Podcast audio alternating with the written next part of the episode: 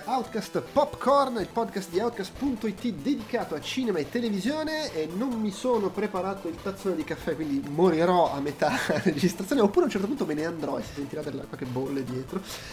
E... Mentre io e il Peduzzi parliamo di freak out, può anche andare tranquillamente a farti il caffettone. Mi sembra un'ottima idea. Allora, oggi torniamo eh? dopo una settimana di assenza. Io mi sono agganciato al fatto che qua in Francia le scuole erano chiuse e ho detto, ma se si fa due settimane di vacanza mia figlia potrò farmene una io. Quindi mi sono fatto i cazzi miei per una settimana. Che poi... Ma quindi, ma sei andato via?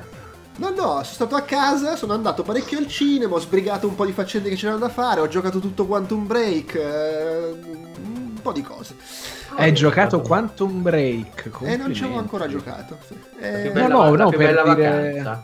Sì, sì. Cioè, forse Quantum Break era la cosa un po' più perché non controlla a questo punto che Quantum perché Break non avevo ancora bello. giocato a Quantum Break comunque volevo giocarci e per una questione filologica gioco prima a Quantum Break eh, e poi a Control quanto ti capisco perché quante le questioni filologiche inculano spesso anche me. Cioè, per dire, ho eh, comprato Hit 5 anni fa, penso lo reggerò tra due per eh, dire quanto cioè, è fissato. È il motivo per cui non ho mai giocato a un Call of Duty, è che mi dico sempre no, ma devo partire dal primo. anzi, devo capire anzi, la no, storia. Neanche dal oh, oh. primo, devo partire dal, dal, Medal of Honor che hanno fatto loro prima di andarsene da Electronic Arts a fondare Infinity World e fare Call of Duty. Immagino allora, la io... scena e quella là tipo devo capire cosa vogliono questi nazisti. È che, voglio, no, è che voglio seguire il percorso creativo dello studio, de, de, dei designer. Ma no, poi in realtà è che non me ne frega niente di Call of Duty, ma quello è un altro discorso. Ad ogni modo, io inve- mentre io mi, mi, mi sciallavo, tu Francesco eri a Lucca. Ah sì, e... parlo il culo così. Eh, tra l'altro eh, avete registrato venerdì un outcast fumetti in cui ne chiacchierate, verrà pubblicato nei prossimi giorni, se riesco a montarlo magari lo mando in anticipo, cioè magari, se riesco a montarlo in anticipo lo mando ai nostri fedelissimi che sborsano su Patreon, se no comunque arriva giovedì. Tu Andrea, per te è una settimana come al solito, eh. a parte no, il fatto che hai rischiato pe... di morire a causa di Halloween. Allora, peggio del solito perché ho avuto più calcoli, però in generale... sì, dai, è andata bene.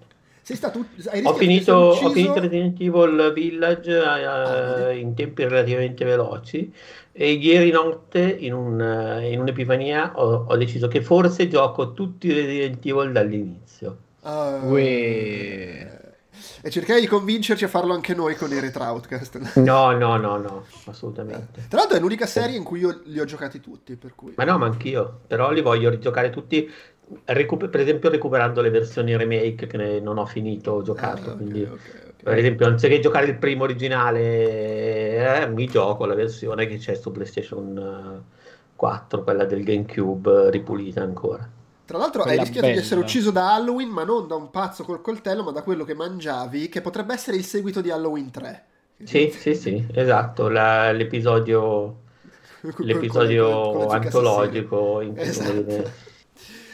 Va bene, dai, allora oggi abbiamo un po' di film di cui parlare, non so se riusciremo a parlare di tutti, però ci si prova, ovvero Freaks Out, No Sudden Move, Army of Thieves, of Thieves, Ultima Notte a Soho, I Molti Santi del New Jersey, The Harder They Fall, Madres Parallelas, Eternals non ce la faremo mai.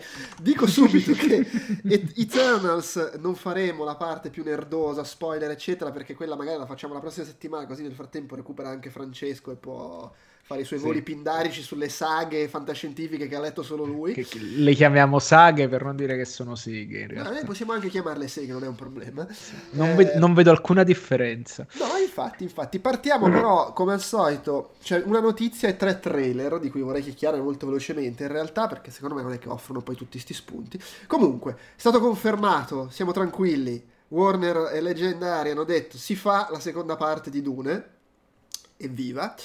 E del resto il film sta andando bene, è stato accolto benissimo da pubblico, stampa, è un caso abbastanza, forse il caso recente più abba- netto di film, cioè c'è gente che non l'ha apprezzato, però in linea di massima di accoglienza positiva eh, e eh, quello che prima almeno pubblicamente era in dubbio, cioè se faranno una seconda parte, adesso è confermato. Secondo me doveva essere proprio un disastro, l'avevo detto perché non la facessero, perché figurati se si lanciano un'operazione del genere con per di più lo spin-off su sulle monache lì eh, per, per, HBO Max senza avere idea di fare un seguito. Però insomma, è bene che sia confermato, mi immagino anche che eh, nei giorni precedenti alla conferma c'è stata tutta una contrattazione con Villeneuve eh, e Leggendari che dicevano sì però il 2 va in sale, non voglio sentire cazzate, niente HBO Max contemporaneamente, fate i bravi. Eh, però insomma siamo contenti, eh. era piaciuto a tutti. Siamo contenti e sicuramente un unicum nella carriera di Villeneuve che è piaciuto al pubblico e ai critici allo stesso modo.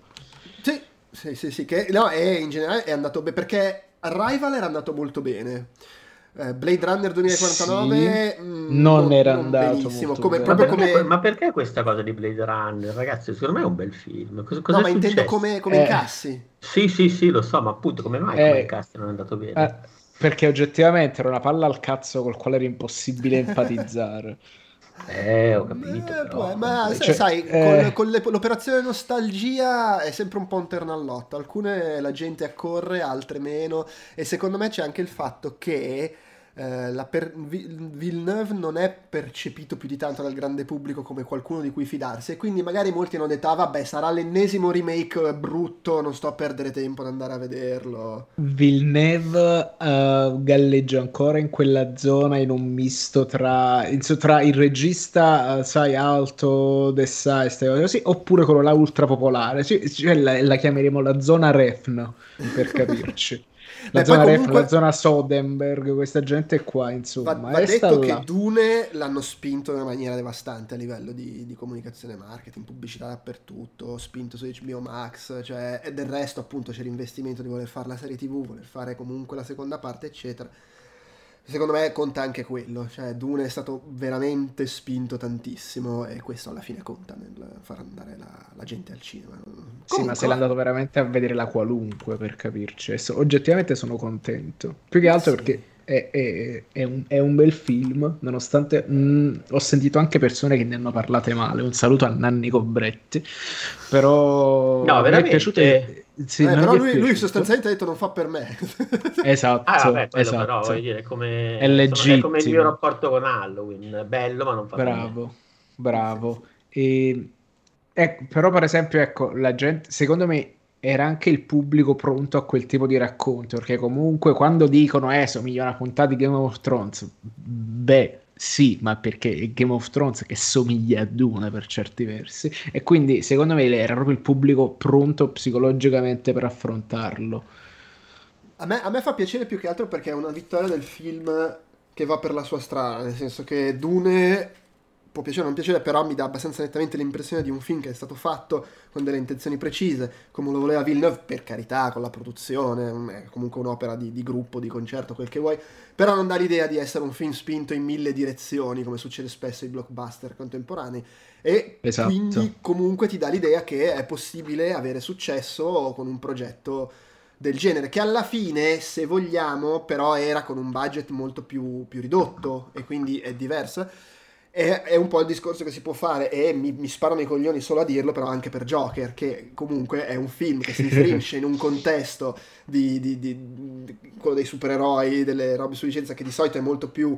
Uh, è diverso, non, non ha, è comunque un progetto in cui ha dovuto combattere contro la produzione che diceva ma stai sei scemo dobbiamo farci giocattoli di Joker. Gliel'hanno lasciato fare alla fine perché comunque non gli stava costando troppo ed è andato benissimo in maniera smisurata. Il fatto che riesca ad accadere anche con un film che costa obiettivamente molto di più, eh, mi, mi, fa piacere e, e, magari apre le porte ad altre cose, perché comunque Villeneuve, cioè insomma c'era sta cosa che continuava a fare film, che, ma perché gli danno tutti questi soldi a questo qua? E, e, e però eh, alla fine ha, ha, fruttato, quindi bene così, bene, buona Warner Bros. che zitta zitta 4 sta centrando un po' di successi uno dietro l'altro e si sta ripigliando da un periodo in cui le cose non andavano proprio, proprio benissimo.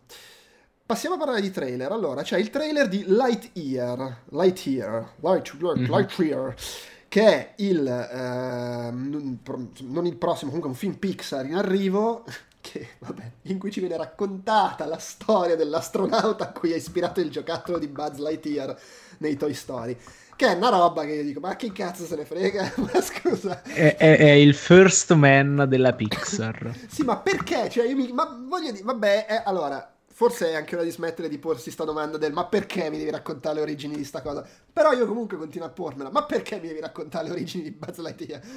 no, vabbè. Tra l'altro mi chiedo, adesso dal trailer questo qua sembra voler avere questa... vuole essere il film di fantascienza anche un po' serio, esplorazione spaziale. Ora, premesso che in Pixar non sarebbero nuovi a stare pigliandoci per il culo col, col, primo trailer, perché io vorrei ricordarvi che il primo trailer di Cars 3 sembrava l'avesse fatto Nolan, e poi però era Cars 3.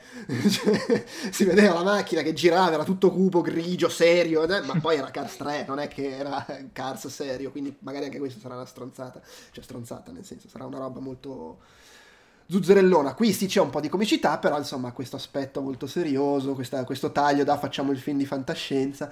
Boh, magari sarà carino. A me fa... Lui, allora, qua molto, molto inside joke nerdoso. Lui è doppiato da Chris Evans, Capitan America. E il trailer si conclude con lui che sta dicendo verso l'infinito e non completa la frase, che sembra il finale di Avengers Age of Ultron in cui Chris Evans dice sembra che sia per dei vendicatori. Eh e si ferma lì ed era la burla fatta apposta perché c'erano tutti i fan che aspettavano la frase se guardi dietro le quinte si vede proprio lui che, che dice vendicatori poi guarda le camere e fa ah!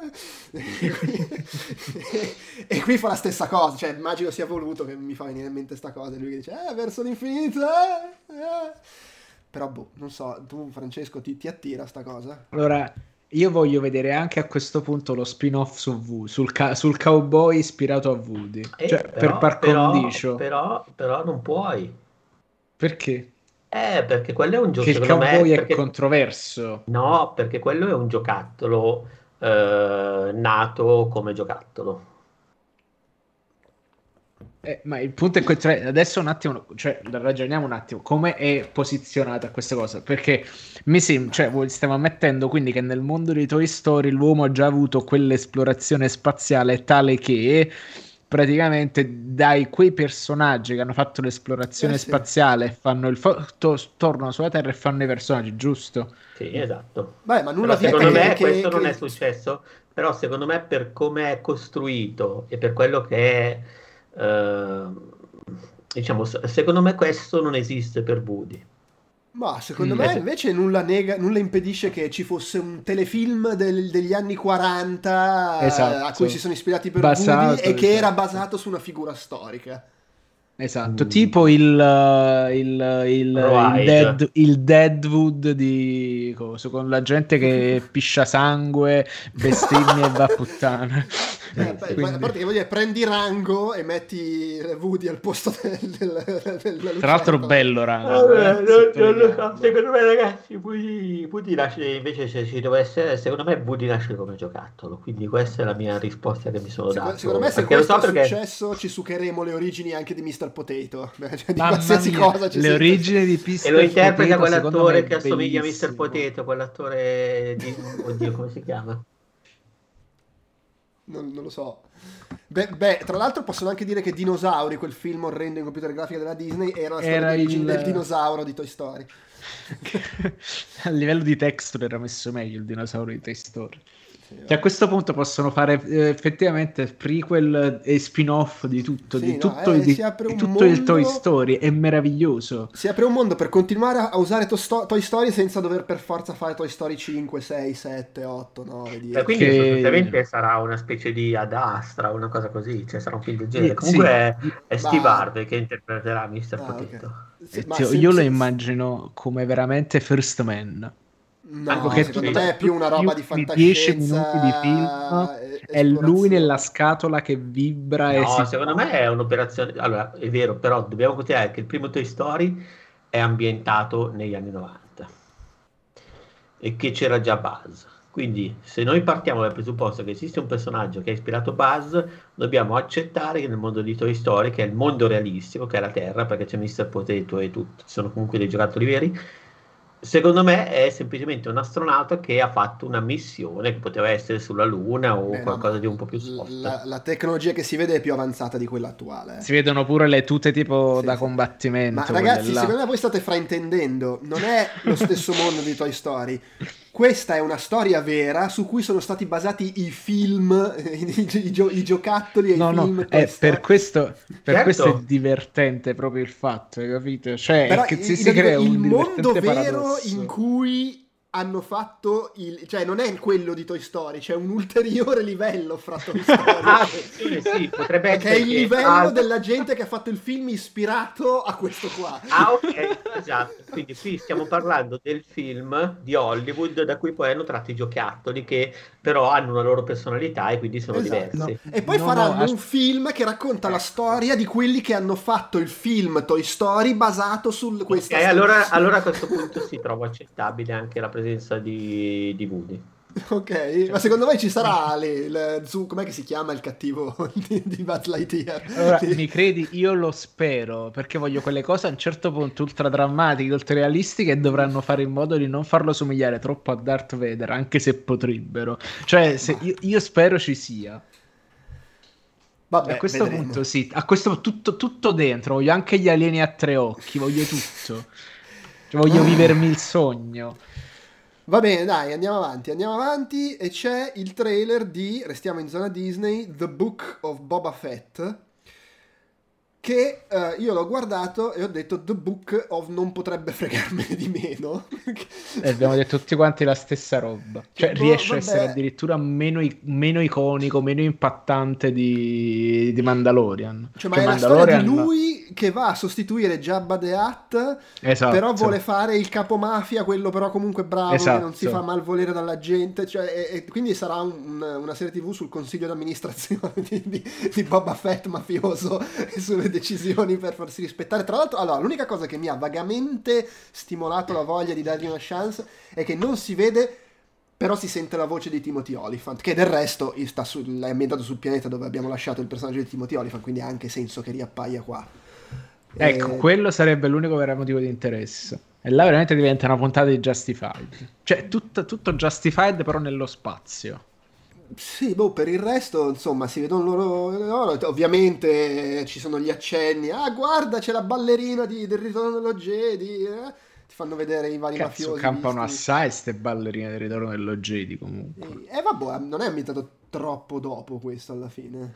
Vabbè, basta che non vai, basta che non vai a lavorare per Jabba e campi. sì, infatti.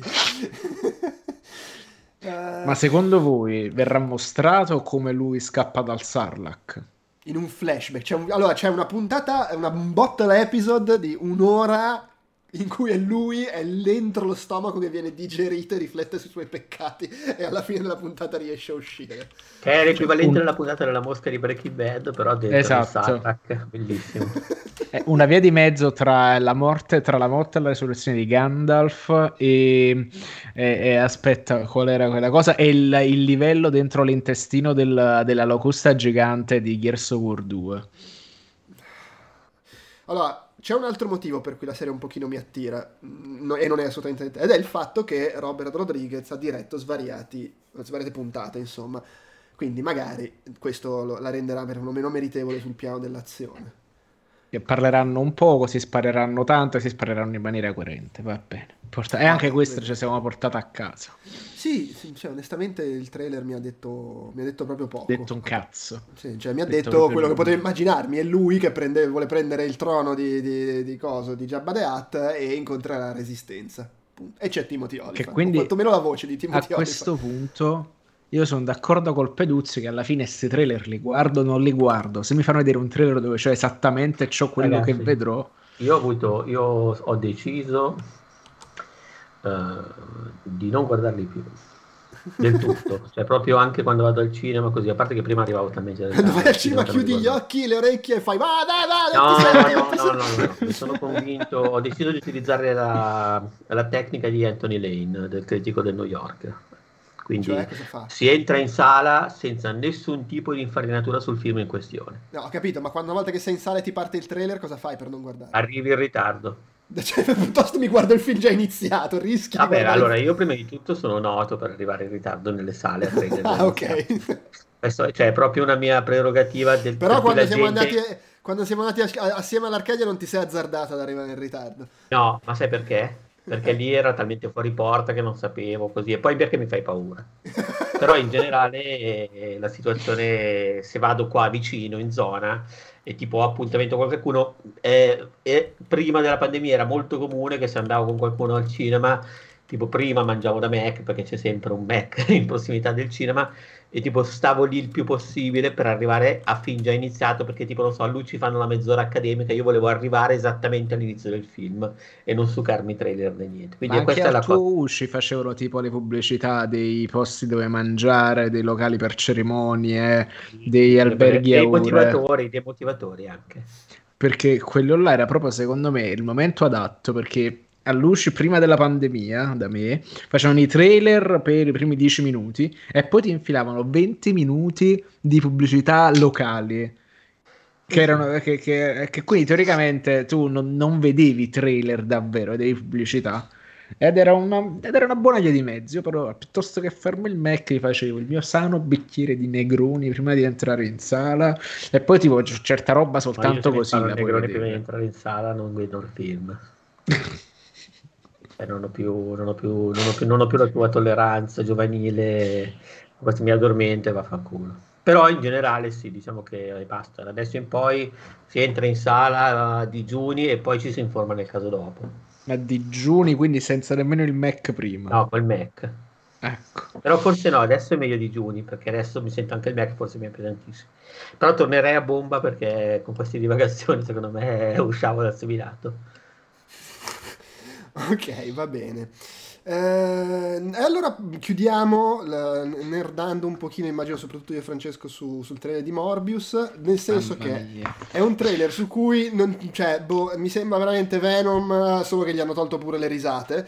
E- Ma come, non l'hai vista la scena in cui quello brocca quello? Chi sei tu? Sono Venom, ma che non è un, non è un inside joke, non fa ridere, è tutto sbagliato, è tutto sbagliato, è tutto sbagliato. E... Mia. Vabbè, comunque il trailer ci mostra Jared Peto che sembra eh, è migliorata la computer grafica dall'altro trailer, si trasforma in Morbius. cioè che bello, Jared- hai detto Jared Peto? Sì, sì, Sì. ma lo- io lo chiamo Bellissimo. Jared Peto da vent'anni. non- Eh, non, non ho mai fatto caso, adesso che invece è bellissimo. Cioè, è una di quelle cose, eh, battuta cretina che facevo da, da ragazzino e me la sono tenuta dietro. È Jared Peto. E mm, cos'è che volevo dire? Sì, no, ecco, allora, più che altro eh, le cose cui volevo, a cui volevo accennare proprio per il momento super nerd a livello, per chi ci ascolta e ne ha le palle piene delle super nerdate, se siete, se state ascoltando il podcast, cliccate sulla scaletta per andare all'argomento successivo, ce l'ho soprattutto con te Brombin che ti lamenti sempre, un saluto. E, mm, ci sono delle cose nel trailer eh, che si ricollegano a quello che dicevamo la volta scorsa parlando della scena dopo i titoli di coda di Venom eh, 2, che dicevamo, ma allora, eh, quindi succederà che dopo No Way Home eh, l'universo è tutta, stanno tutti assieme eh, appassionatamente. Eh, ora, Morbius Sì. esce quando? L'anno prossimo, no? Mai troppo presto, o mai troppo, ta- o mai troppo tardi, dipende dai punti di vista. Allora, Morbius esce a gennaio, quindi comunque poco dopo Spider-Man No Way Home. Quindi qualsiasi cosa Ok. succede in Spider-Man No Way Home è già successa in Morbius. Ok. Esatto. In questo trailer, come già nel primo trailer, si vede che c'è Michael Keaton nel ruolo dell'avvoltoio Esatto. e che incontra Morbius e va bene. Però qui ci sono alt- eh, come nel primo trailer si vede il- un poster per strada dove c'è l'uomo ragno con scritto sei un assassino, minaccia, che sembra essere quindi post rivelazione della sua identità segreta. eh. Post-reazione, esatto. Però il costume che si vede è quello dell'uomo ragno di Andrew Garfield. Eh, vai a capire un attimo perché comunque eh, però convive nello stesso universo con Venom perché lui ci fa la battuta sopra No, scusa, scusa, mi sono confuso. È- il costume è quello di Tobey Maguire. di Tobey Maguire. Ora, secondo me Maguire. anche Però, no, ma è anche il fatto Allora, il Vai, costume del poster è quello di Tobey Maguire, ma... ma in un'inquadratura del trailer viene inquadrato il palazzo della Oscorp, che è l'azienda di Norman Osborn, che appare che però in, ha il nel logo, il logo Esatto. di Amazing, Spi- Amazing Spider-Man 2. Però vabbè, magari è Ora- easter egg. Comunque, aspetta, aspetta, ma non finisce qui. Vai? Cioè, cioè, No stiamo Home- peggiorando ancora. In No Way Home abbiamo visto che c'è la zucca invece del, e la risata del Goblin di, eh, de- dei- di- degli Spider-Man di Sam Raimi, insomma, di Willem Dafoe. Non solo... Specie perché nessuno vuole ricordare il Goblin di Amazing Spider-Man 2. No, infatti, però c'era? a un certo punto... Un certo punto... no, attenzione, ma c'era il Goblin, me lo ricordo più.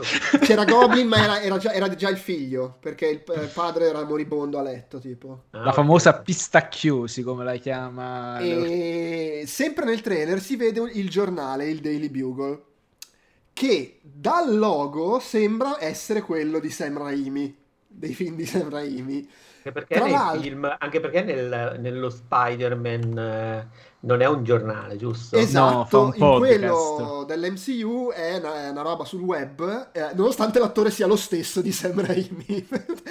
e in più nel giornale c'è viene nominato un rhino eh, per, che però che c'era in, in Spider-Man 2 però in realtà dice che è un animale scappato allo zoo quindi è più una battuta che altro ma viene nominato eh, viene invece nominata la gatta nera intesa proprio come la gatta nera, cioè il personaggio, che nell'Amazing Spider-Man c'era il personaggio, non si vedeva ancora in costume, però c'era il personaggio di Felicia Hardy. Quello che ragazzi. poi è stato can- cancellato, giusto? Beh, cancellato, non Amazing... hanno fatto il terzo film più che altro. No, no, se non sbaglio c'è stato proprio il fatto che lei ha fatto dello, del girato e poi è no, stato no, tagliato via perché no, no, girava già 4 ore. Quella era Mary Jane che l'hanno... Sei sicura che era Mary aveva, Jane? Non avevano girato una scena con l'attrice, ma adesso non mi viene il nome, quella de, de, eh. di Divergent.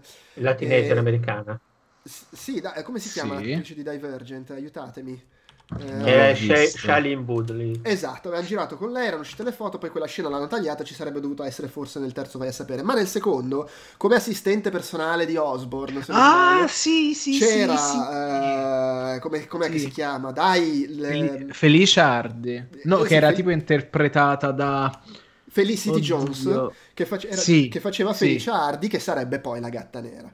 E, e, lei viene menzionata, per cui in pratica, ovviamente non possiamo sapere se sono tutti inside joke, robe del genere, ma questo trailer sembra menzionare cose da tutti e tre gli Spider-Man esistenti, come se in No Way Home venissero fusi tutti assieme e dopo No Way Home c'è un, un, nuovo universo Marvel in cui tutte queste cose coesistono assieme, che poi è il motivo per cui Morbius può incontrare la, la, insomma, Michael Keaton. Ragazzi, è chiaramente la mossa uh, Crisi sulle terre infinite. Piuttosto che eh. tenere tutta quella roba sparpagliata da una parte e dall'altra, prendono, schiantano tutto quanto su un'unica terra, rendendo tutto più accessibile per chi tipo i Batman e i Superman canonici erano quelli la versione più recente della Silver Age e non quello della Golden Age degli anni 40 per capirci e quindi mh, era un'ipotesi che ventilavo già da un po' E, e, evidentemente sì, perché del resto, ecco, il punto è che sono personaggi che nonostante tutto sono iconici. Anche quelli là brutti di Andrew, di Andrew Garfield, magari ecco, tutte queste cose non le ho colte perché oggettivamente il film che ho rivisto di meno di Spider-Man è proprio quello di Andrew Garfield. Però è un ragionamento coerente e ci stanno mettendo dentro un personaggio che magari può essere sempre il, uh, quello di Tom Holland, ma non avere lo stesso status quo di quello di Tom Holland. Quindi attenzione, potrebbe essere una cosa interessante sotto certi punti di vista, che ricorderebbe mh, mm, roba pure già vista in e viene citato sempre allo stesso modo, come si chiama lì? Uh, Just Another Day, la saga in cui si rebutta Spider-Man dopo la, uh, dopo la Civil War, per capirci. Quindi, allora, cioè, è strano dire bene o dire male. La prima cosa che mi viene da dire è che, eh, che, come al solito, stiamo di nuovo andando a guardare, tra virgolette, andando a vedere un film di cui non ce ne fotte un cazzo cazzo e che praticamente andremo tra virgolette a vedere perché vai a sapere se, fa, se decido di boicottarlo come ho boicottato Venom. E che praticamente non lo, cioè, lo vediamo non lo vediamo soltanto per la presenza delle scene extra. E quindi eh tu a questo punto che cazzo ti vai a fare a vedere un film se tutte le cose iconiche a un certo punto non vengono prese e diffuse su YouTube una settimana dopo l'uscita del film? Cioè ragiona- razionalmente parlando, perché già lo sappiamo che, Venom, che, eh, che Venom, sì, Venom, Morbius sarà la solita roba ricicciata che pare uscita dalla fregna dei vampiri degli anni 2000 dopo che Underworld con tre centesimi ha fatto i sordi. Quindi facciamo un, res- un profondo respiro ma veramente profondo e pensiamo che comunque sono tutti film che costano poco, incasseranno uno strafotti e quindi continueranno a fare film sui personaggi dell'uomo ragno e quindi gioco forza anche per la legge dei grandi numeri, prima o poi un film bello lo faranno. Magari sarà proprio uno su Spider-Man. Perché comunque questi qua della trilogia Home, tra virgolette, in sodalizio con l'MCU, pur non trovandoli straordinari, sono comunque molto gradevoli, anche al di là dell'MCU, ecco. Vabbè, sì, anche perché sono i meno MCU di tutti, per certi versi. Sì, per certi versi sì. Eh, sono abbastanza autonomi, sono abbastanza insomma, si fanno abbastanza i fatti loro col fatto che Spider-Man è più giovane, se ne sta a New York. E, e vabbè, che riprende Oddio, proprio se ne sta a New York il cazzo perché alla fine eh, tu, tutto sì, se ne sta a Venezia, questi film tranne che fare il ragazzino a New York perché... se ne sta a Venezia. Vabbè però in gita scolastica anzi eh, adesso è in gita eh, intrauniversale. A me comunque fa ridere che Michael Keaton è coinvolto in entrambi i film in entrambe le situazioni di multiverso e lui non capisce un cazzo di quello che gli dicono quando, quando gli spiegano la trama del film. Cioè dopo l'intervista perché... in cui ha detto che gli hanno spiegato uh, Flash uh, gli universi paralleli boh io non capisco capivo, a me basta che mi dite cosa devo fare. Immagino che anche qua gli abbiano detto, ma, ma quindi Morbius sta nello stesso cosa di Spider-Man? No, è che c'è la realtà parallela, si fa... Allora, datemi dialoghi, io le, li leggo a posto così. Datemi i dialoghi, datemi le scene, ma questo sì. è il copione, lui prende davanti, lo strappa poi, e lascia soltanto le pagine sue. Ma, poi le cose vostre nerve ve, ve, le, ve le ragionate voi. Eh. Cioè, comunque il discorso è o si mettono a fare una roba folle in cui tu, tutti, in tutti, cioè, le, i personaggi possono apparire in tutti gli universi separati, cioè quindi... Le, le, il Michael Keaton che si vede nel, negli Uomo Ragno non è lo stesso che si vede in Morbius, però secondo me così non ci si capisce più niente. Oppure è per forza così, perché se Morbius sta nello stesso posto in cui c'è Venom e c'è pure lui, vuol dire che si è fuso tutto assieme e adesso abbiamo quei personaggi nell'MCU. Non, sì, non, non vedo necessari- altri... necessariamente. A meno che, altrimenti... ma mi sembra, mi sembra, veramente. Anche perché, cioè, o, o l'una o è l'altra. Perché non è che non, non, ci voglio credere che mo pure in Morbius ci devono infilare la trama degli universi paralleli. Ed è per questo che si incontra. Che cazzo, mo in ogni film ci stanno gli universi paralleli. E che due coglioni. No, caso per renderli ancora più leggeri e fruibili, insomma. No, infatti. No, per cui insomma, dai, sarà una. E adesso Vabbè. la domanda che vi faccio: secondo voi stanno tirando troppo la corda? Boh, vediamo. Eh, alla fine la risposta è sempre: eh, dipende da quanto incassano i film. cioè, non è che vediamo quanto incassa eh, Eternals, perché hai voglia di dire eh, è stato rispetto al solito, è stato trattato peggio dalla critica comunque sta a livello di incassi è andato molto bene eh esatto. eh sì cioè è in testa ha fatto 70 milioni di dollari negli Stati Uniti. 160 nel mondo. Ed è uscito da due giorni cioè, no. ed è quello con i personaggi sembrano ancora più palla al cazzo e anonimi rispetto a tutti gli altri. sì, cioè è un altro film completamente pri- privo di personaggi che la gente sappia chi siano non solo al contrario di altri film con gli sconosciuti in cui magari appariva qualcuno, qua proprio no, è, se- è solo il film su questi. Eh, eh secondo allora, va, voi va detto che, che però rispetto alla media dei film MCU che presentano nuovi personaggi ci sono un po' più attori famosi magari che anche quelli esatto esatto. Infatti la domanda che stavo per fare è quando, quanto ha influito il fatto che ci fossero due tipi di Game of Thrones e Angelina Jolie per sì, dire? Sì. ma no beh per me, cioè, è un po' il discorso Robert Redford nel secondo Capitan America. È comunque figo vedere l'attore prestigioso dentro queste cose. Ti dà il senso, ah, magari allora, cioè, lo so che è una cazzata, però ammetto che inconsciamente a volte succede anche a me di dire, beh, se c'è quell'attore, tanto brutto non potrà essere, se no non, eh, dipende da quanti soldi gli hanno dato, però in realtà... Anche se ricordiamo sempre che Angelina Jolie è una che sostanzialmente è diventata attrice importante per sbaglio pure lei. No, eh? vabbè, ma c'è, allora, il rapporto fra i, i film brutti e i film belli che ha fatto Angelina Jolie è tremendamente a favore dei film brutti. Però ecco. secondo me lei ha comunque quell'aura da persona intelligente che si sceglie i ruoli bene, quindi comunque contro ogni evidenza mi viene da pensare, beh, beh se, se l'ha fatto lei sarà buono. Vedi, quando ti, fa, ti, compare nei thriller una straordinaria Angelina Jolie, ma, ma cosa? Capito?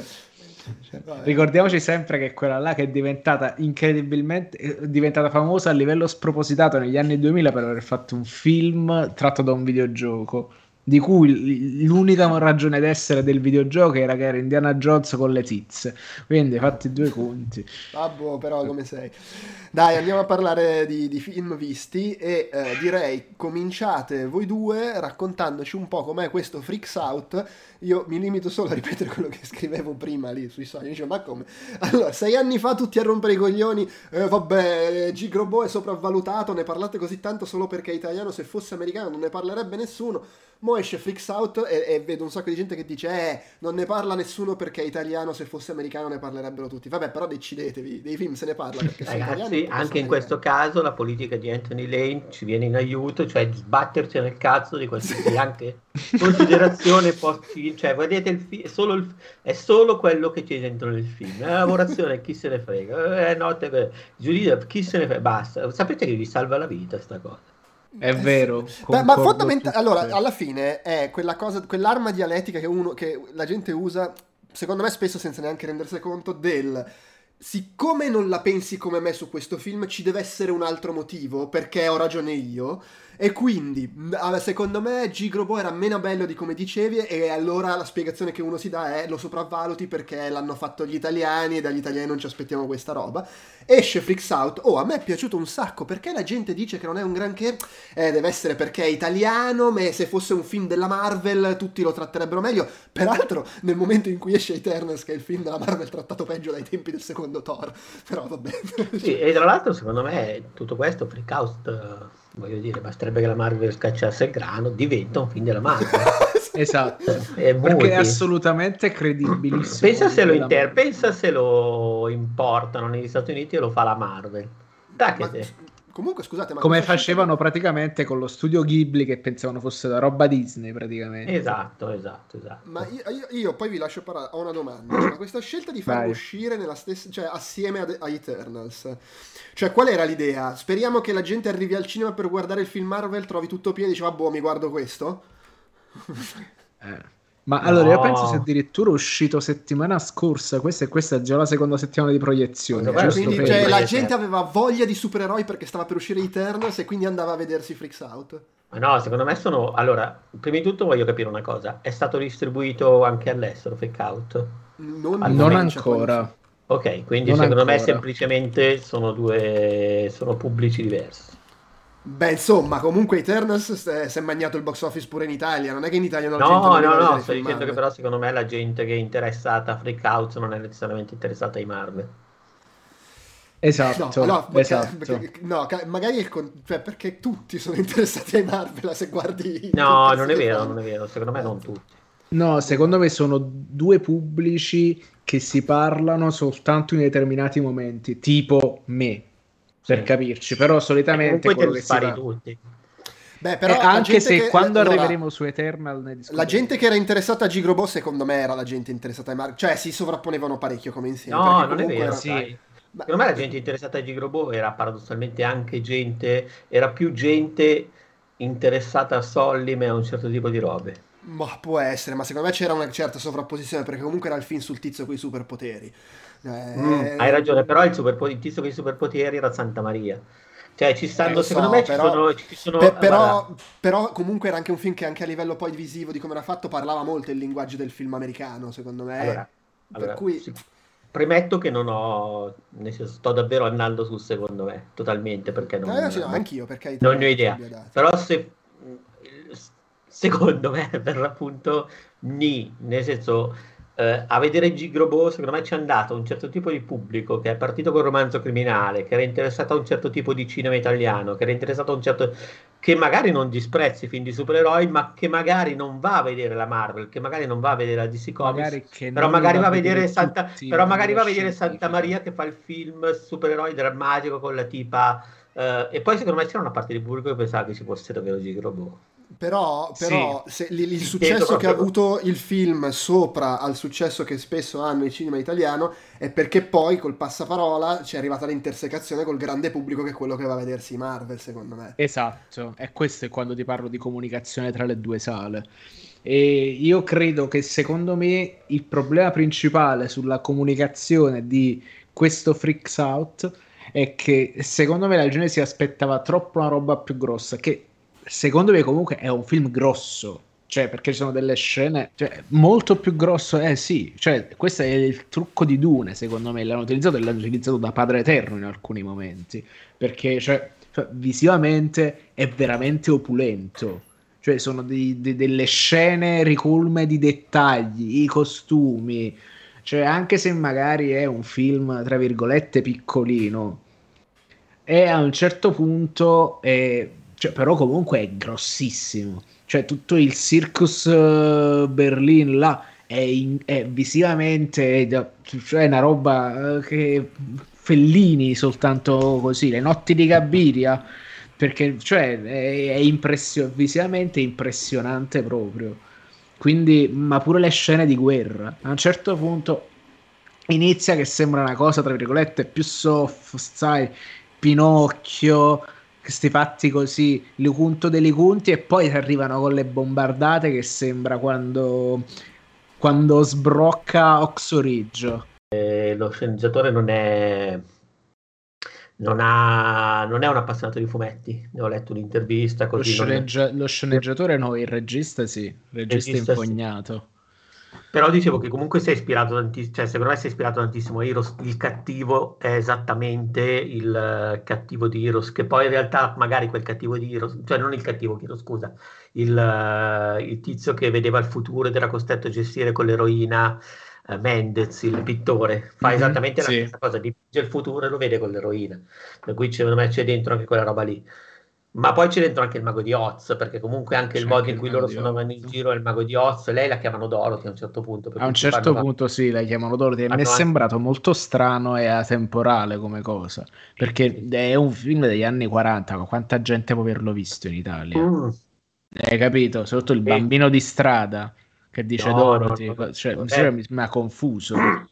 Però secondo me funziona nel, nel, suo voler essere un rimando specifico a questo no, punto. ma funziona anche perché è un film fuori dal tempo per certi versi. Esatto. Proprio perché in realtà poi è, è vero che alcune situazioni vengono proprio gestite dal fatto che c'è lui che vede il futuro, per cui... Mm-hmm. ma poi mhm. c'è Mm, per esempio quando fanno la scena con i clown che giocano che, che, calciano il mondo tipo Chaplin però poi quel film lì è arrivato dopo quindi è, è arrivato cosa... dopo certo perché sì ma, ma, anche le stesse le canzoni che sono cover eteree di canzoni contemporanee esatto. secondo me lui si gioca queste cose di delicatezza molto bene penso il fatto di Dorothy il mago di Oz sia una roba che arriva perché un po' lui è roba quando... che, ha visto e ha deciso di esatto. ha visto esatto. ha deciso di No, no, farsela. E, e, il punto è che, ripeto, non ricordo chi dice Dorothy, però mi sembra proprio quella lo dice il partigiano, e appunto il partigiano deve aver visto il mago di Oz. Però mi sembra, sai cosa? Come quando nei fumetti di Landog, per fare capire la reference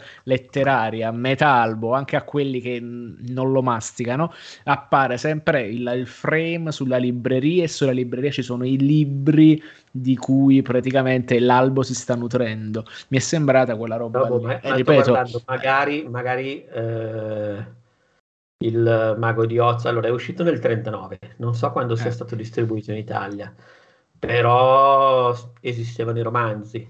Vai a sapere se eh, i romanzi erano già stati tradotti in italiano, non lo so, nel senso che non... Eh, eh però a questo punto...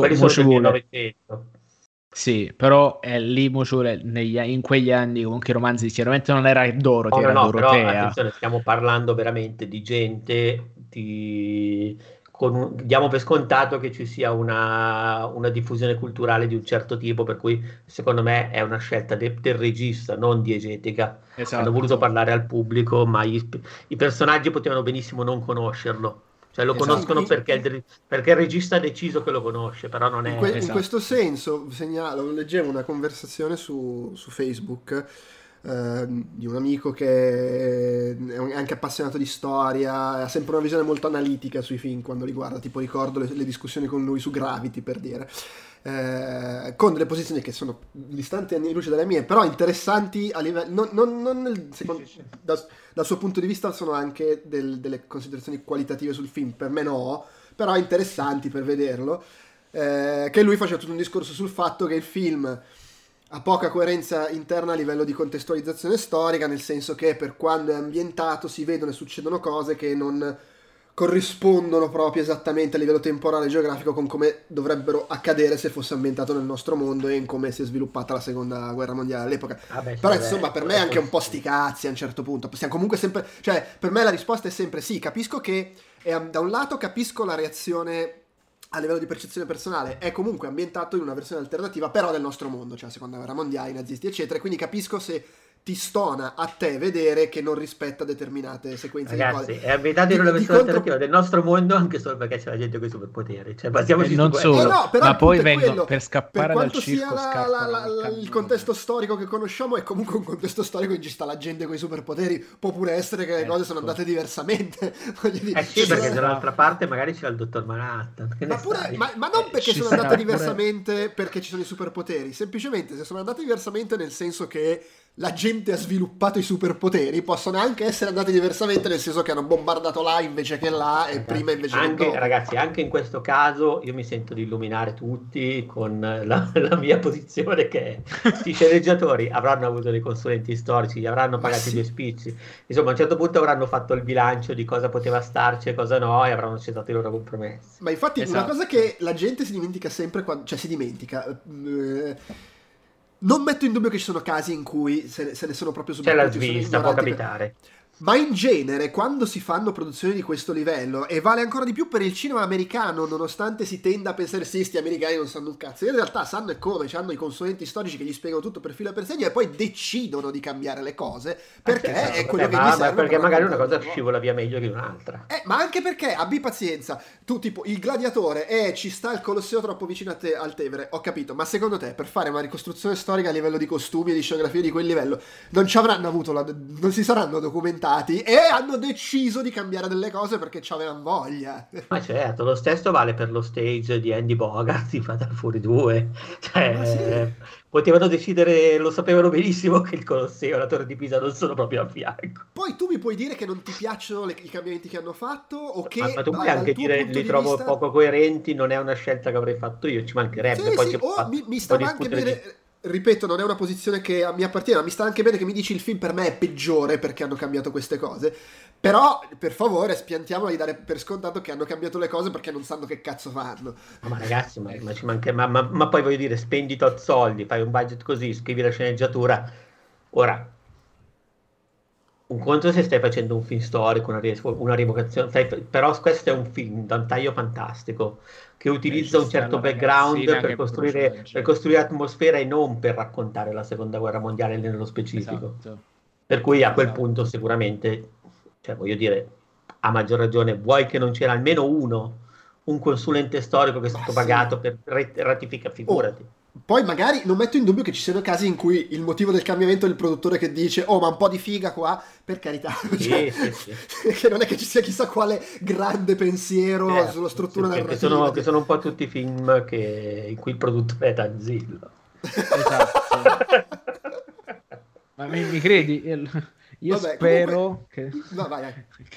Cioè, io spero veramente che il mio cugino Bocconcino, che si è laureato e sta facendo tipo produz- lavorando in come, tipo in una cosa di produzione a Roma sa- salga abbastanza in alto da farsi una casa di produzione propria in modo che io possa entrare sui set come produttore esecutivo e dire allora un po' di figa qua così. senza motivo eh, cioè, ma, ma, ma, questo in realtà sarebbe il film drammatico cioè, è il film sull'olocausto e fa niente esatto, così. E però tutti quanti film molto venduti e apprezzati. Sì, è sì, lui sì. che mi fa il cenno con l'ok così perché sa che il pubblico quello vuole. Perché quello vuole. Sì, sì, ma ecco. anche... Vabbè, comunque ragazzi, non lo so, secondo Dove me ci sta eh... quella scena bellissima nel Vai. film di Renzo Arbora, Il Papocchio, dove lui chiede un tot di chili di tette tette. Allora lui sta là a questo, mu- questo, muro soltanto di tette, va là e le prova una a una perché deve metterle sul palco. Una scena meravigliosa, la storia del cinema italiano. Ricordiamo il papocchio. Non scontata il papocchio. Ricordiamo tra l'altro il papocchio insieme a, a, a um, Ultimo Tango a Parigi sono i grandi film che il, la democrazia cristiana voleva censurare e mandare a distruggere. Dico la democrazia cristiana non avresti potuto lavorare bene. No, ma che vuoi lavorare?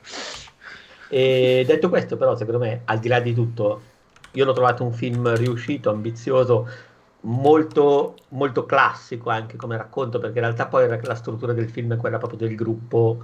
Uh, c'è il predestinato, che in questo caso è la tipo, perché c'è anche un sacco di Star Wars nel film, cioè proprio Star Wars inteso come l'impero, adesso non, mm, cioè c'è praticamente la tipa predestinata che si, a un certo punto si stacca dal gruppo e fa il suo viaggio iniziatico per entrare in confidenza con quella che saranno i suoi poteri, la sua vocazione, e contemporaneamente c'è il gruppo dove tra l'altro c'è letteralmente un ciubecca, perché c'è un il personaggio di Santa Maria è un, uh, un freak ispirato all'uomo lupo, l'uomo peloso, a tutta una cosa dove sì, ci sono mille referenze che sono le stesse, che poi so, però c'è anche un sacco di ciubecca, perché potevano Mm, in generale sono, c'è il, il, pagliaccio che potrebbe essere l'equivalente del droidi per come incarna una certa linea e, e mentre invece il personaggio di come si dice eh, di Castellitto è uno Ian Solo per certi versi per come è outsider e per come è cinico apparentemente nei confronti di una certa cosa, per cui c'è anche quel riferimento lì, poi vabbè,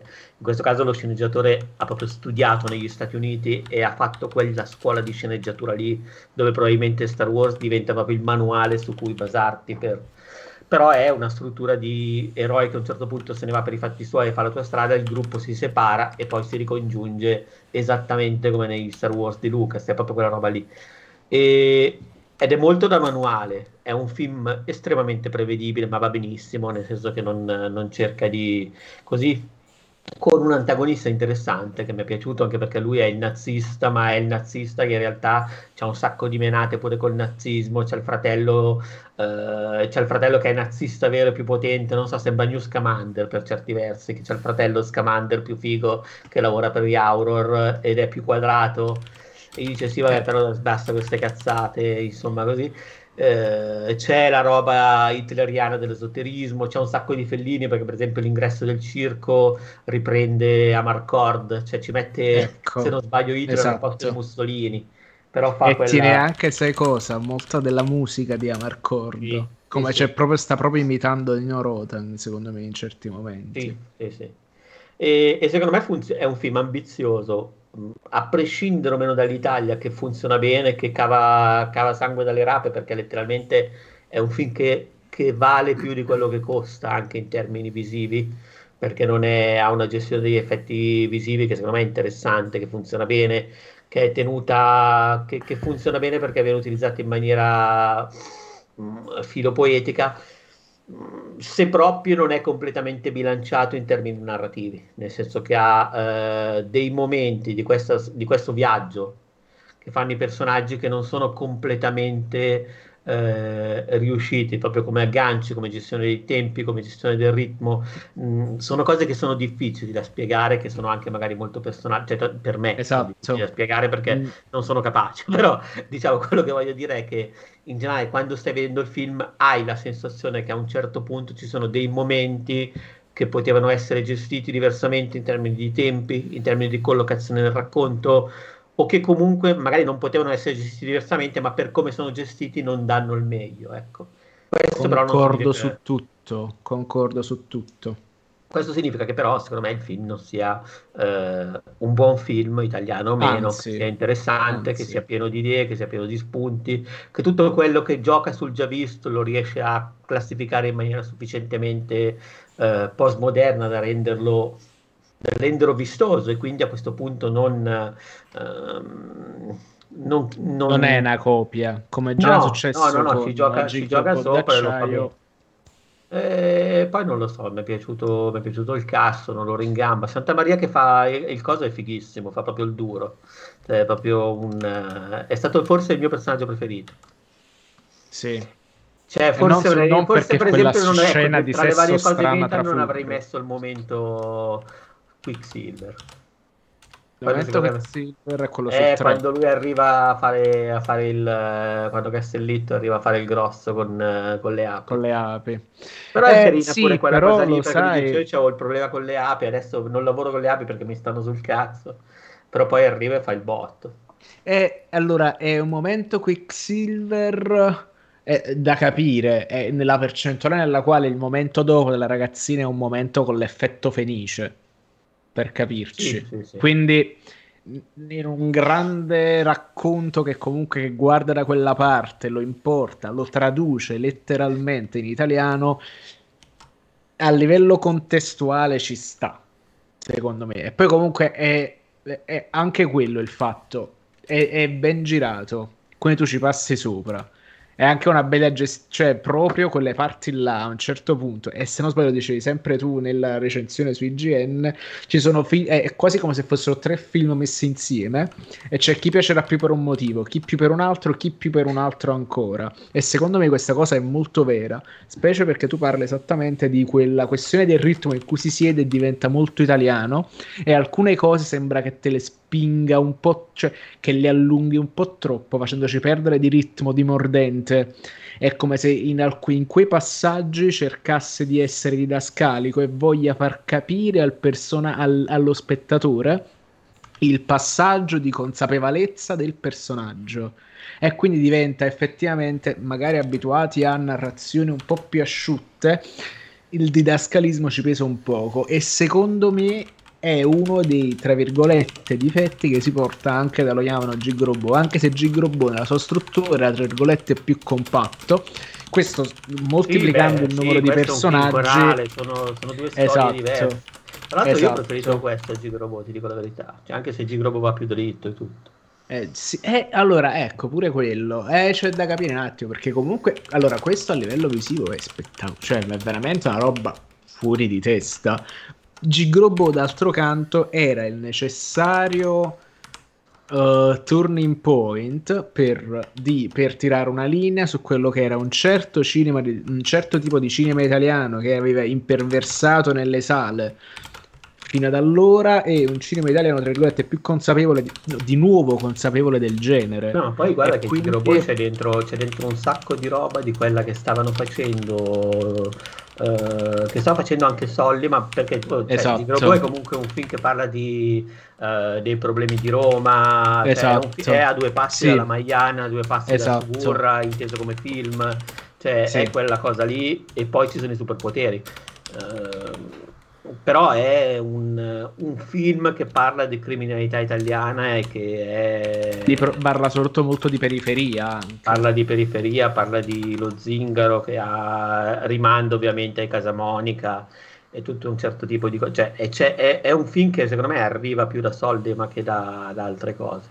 Cioè, no, no de- sì, infatti, per questo dico, è, è tirare la linea, perché ti diventa quello che era appunto il cinema sì il cinema diciamo dei, dei drammoni degli anni 90 perché ci sta quella percentuale di gente brutta, abusata, sofferente e povera campa di merda ci inserisce il filone dici tu diciamo eh, di romanzo criminalismi tra virgolette che, che poi secondo me era, era stato quello anche. che era il filone che, ave, che, ha iniziato a cambiare un po' le cose con il romanzo criminale proprio con la serie di Placido quindi sì, se, mh, mm, sì ma anche con Placido è vero per certi versi però mh, in generale secondo me ci stava a partire da quella roba lì che stava andando bene che stava andando forte che aveva fatto già un po' da Uh, come si può dire, da, da, grimaldello per far entrare nuova roba e a quel punto sfondare tutto così. Uh, sempre poco dopo Gigroboy è uscito Veloce come il vento, tra l'altro che invece era, da questo punto di vista, era completamente uh, emancipato da quel tipo di roba lì, di crimine roba di esatto. Per, però a quel punto lo potevi fare. Mentre invece certo. smetto quando voglio, ancora ci tenevo un piede dentro la cosa del crimine, soprattutto sì. il prima. Poi gli altri invece fanno no, no, roba, sono... anche quello. Esatto. Sì, sì. Però secondo me ci stava a partire da, da, una cosa che stava andando bene, cioè che stava esatto. andando bene e che magari ti andava anche di fare. Cioè non, anche, a, li- anche a, livello di linguaggio, tra le altre cose. Quindi... senza vederci il marketing per forza, o magari avevi voglia di fare quella cosa lì e provare a farla con anche i superpoteri, perché no? Esatto. poi voglio dire, è quello che fa la Marvel mille volte con i suoi film: prende un contesto e ci mette sopra lo svernice di Marvel. E tu, ma lo sai che questa cosa delle persone di colore che soffrono può essere interessante? Genio! Ma la sai che ci sta sto personaggio di Ame in cantiere che è un re africano? Top! Ed ecco, sì, sì, sì, con lo Spy Story, o, cioè, voglio dire, qui hanno preso, hanno, è, la versione, è, la versione, è la versione Marvel di romanzo criminale. È la versione Marvel di romanzo criminale, esatto. No, in questo ragazzi. caso tecnicamente è la versione, è la versione di noi altri degli X-Men a tutti gli effetti. Ah, beh, che pure ci sta. Vabbè, ragazzi, io intanto mi scuso con la, la gente che ci sta seguendo ascoltando perché oggi sto facendo un casino col mixer audio Uh, prima c'è stato un momento che in chat è stato descritto come dadaista, in cui uh, non si sentiva la voce di, di, Andrea, ma si sentiva la mia voce in cucina che parlavo con altra gente mentre mi preparavo un caffè. No, ma quello però è il momento, è il momento Ghezzi. Momento Ghezzi, ok, ci sta. E, e, adesso, tra l'altro, avevo per sbaglio riattivato il microfono e quindi si sarà sentito io che, che scrivevo con la tastiera rispondendo a una persona. Ma vabbè, ce la faremo lo stesso. Andiamo avanti. Allora, io volevo solo segnalare perché eh, lo, purtroppo voi non, non, l'avete visto, io l'ho visto mesi fa e i miei ricordi sono un po' vaghi, però ho visto che è arrivato su Sky No Sudden Move.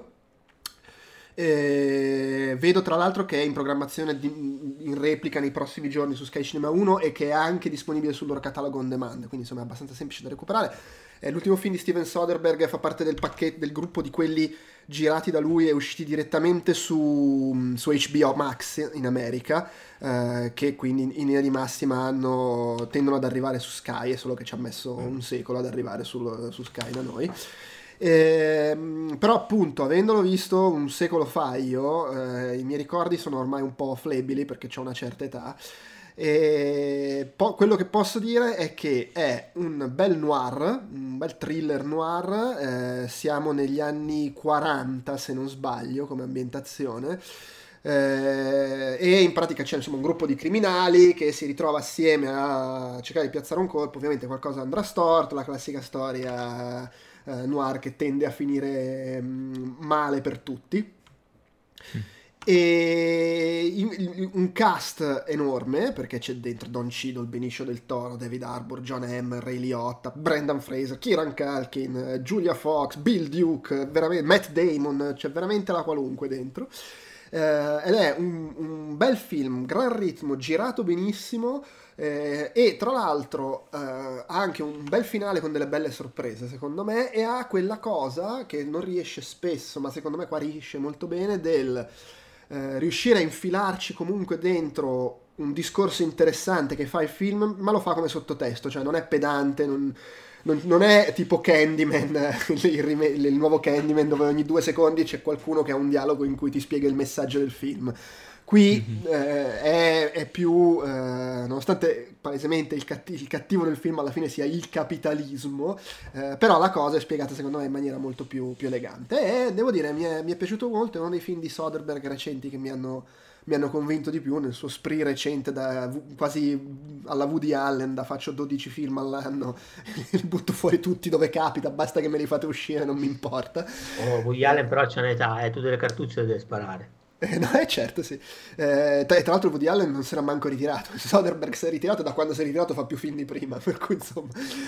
Eh, per cui vabbè... È quello il segreto, è alleggerire le cazzate e fare solo quello. Ma infatti lui quando ha detto mi ri- vado in pensione intendeva che non deve più andare, perché lui in realtà noi non lo sappiamo, ma lavora, faceva il magazziniere al supermercato. Adesso è non vero, più il magazziniere al supermercato. Ha, mate- ha, maturato i contributi praticamente, esatto. ha detto vabbè adesso posso fare quello che faccio Questo sempre, pazzo girare del cinema dove un giorno la certezza c'è, quella no. Io mi faccio la mia pensione sicura con un lavoro da, nel pubblico ministero e poi, sì, sì. E poi adesso Beh. posso dedicarmi al mio hobby che è il cinema. Esattamente. Beh, comunque, comunque consiglio assolutamente di, recu- di recuperarlo se, se, piace il genere noir, thriller, eh, perché insomma è un bel film. Poi invece non esattamente lo stesso campionato, è, è uscito su Netflix Army of Thieves, che è il prequel di uh, Army of Army the Dead. Of Dead eh, ambientato diciamo quando sta iniziando a scoppiare il casino zombistico raccontato dal, dal film di Zack Snyder. Questo è diretto da Matthias Schweinhofer, che è l'attore che interpreta il personaggio protagonista ovvero il ladro Ludwig Dieter, anche se qua c'è un altro nome perché poi ti viene spiegato la storia di origini, come mai prende quel nome eh, che tra l'altro ammetto è un attore che io non conoscevo granché, eh, ma che ha comunque è, è, è, tipo al suo sesto film da regista, per cui non è che è esattamente uno che ha cominciato l'altro ieri a fare anche il regista. Eh, però credo sia il suo primo film che vedo.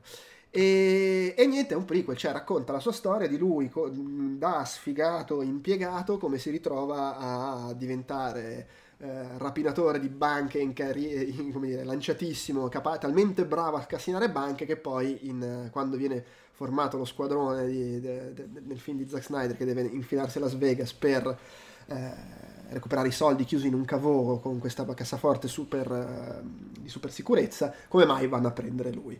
E il film ti racconta appunto lui, cioè, è il classico heist movie dove formano, la, mettono assieme la banda, fanno una serie di colpi, le cose andranno non benissimo e va a finire che poi conduce verso eh, appunto il film di Zack Snyder, lasciando aperte anche un paio di cose che eventualmente potrebbero essere esplorate in un seguito di Army of the Dead.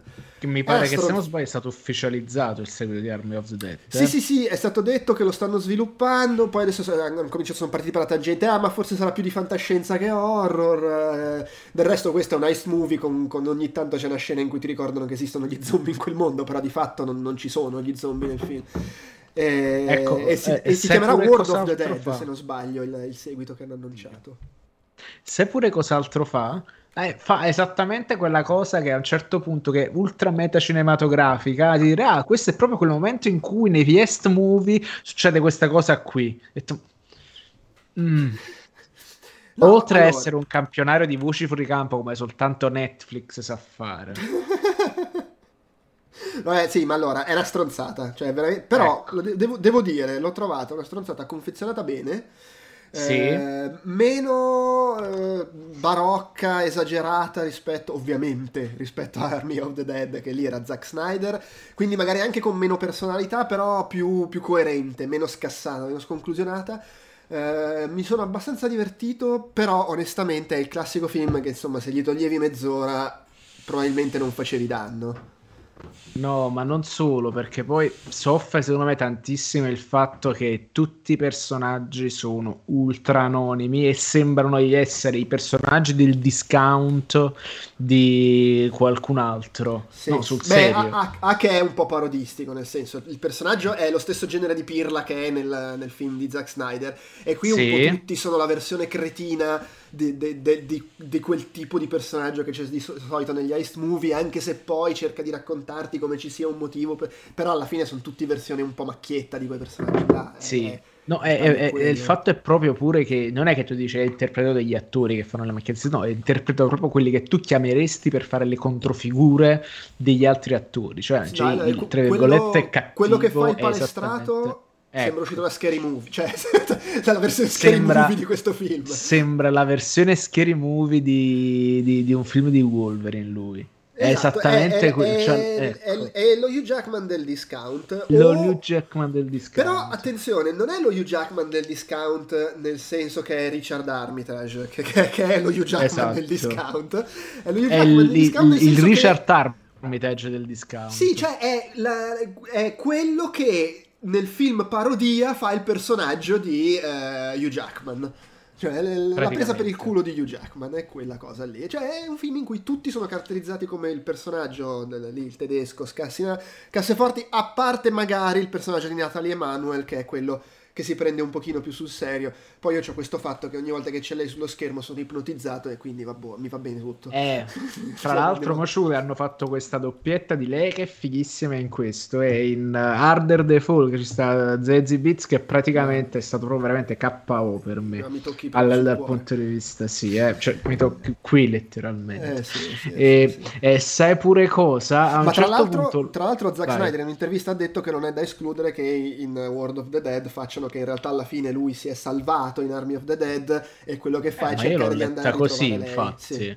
Cioè, sì. cioè, io l'ho proprio letta così perché ricordiamo che in Army of the Dead il personaggio viene chiuso nella cassaforte e quella cassaforte ricordiamo essere impenetrabile. No, no, nella cassaforte viene chiuso il, perso- il suo amico, lui rimane fuori assieme okay. agli zombie e chiude dentro l'altro Peraltro, paradossalmente, lui, lui, che non è stato morso rimane fuori e poi si scopre che invece l'altro chiuso dentro è stato morso e sarà lui a, che a portare avanti il contagio nel, nel, seguito. Per cui lui rimane lì in mezzo agli zombie. Poi ovviamente è un attimo fare una scena in cui a culo è riuscito a scappare perché gli zombie erano interessati ad altro, che ne so.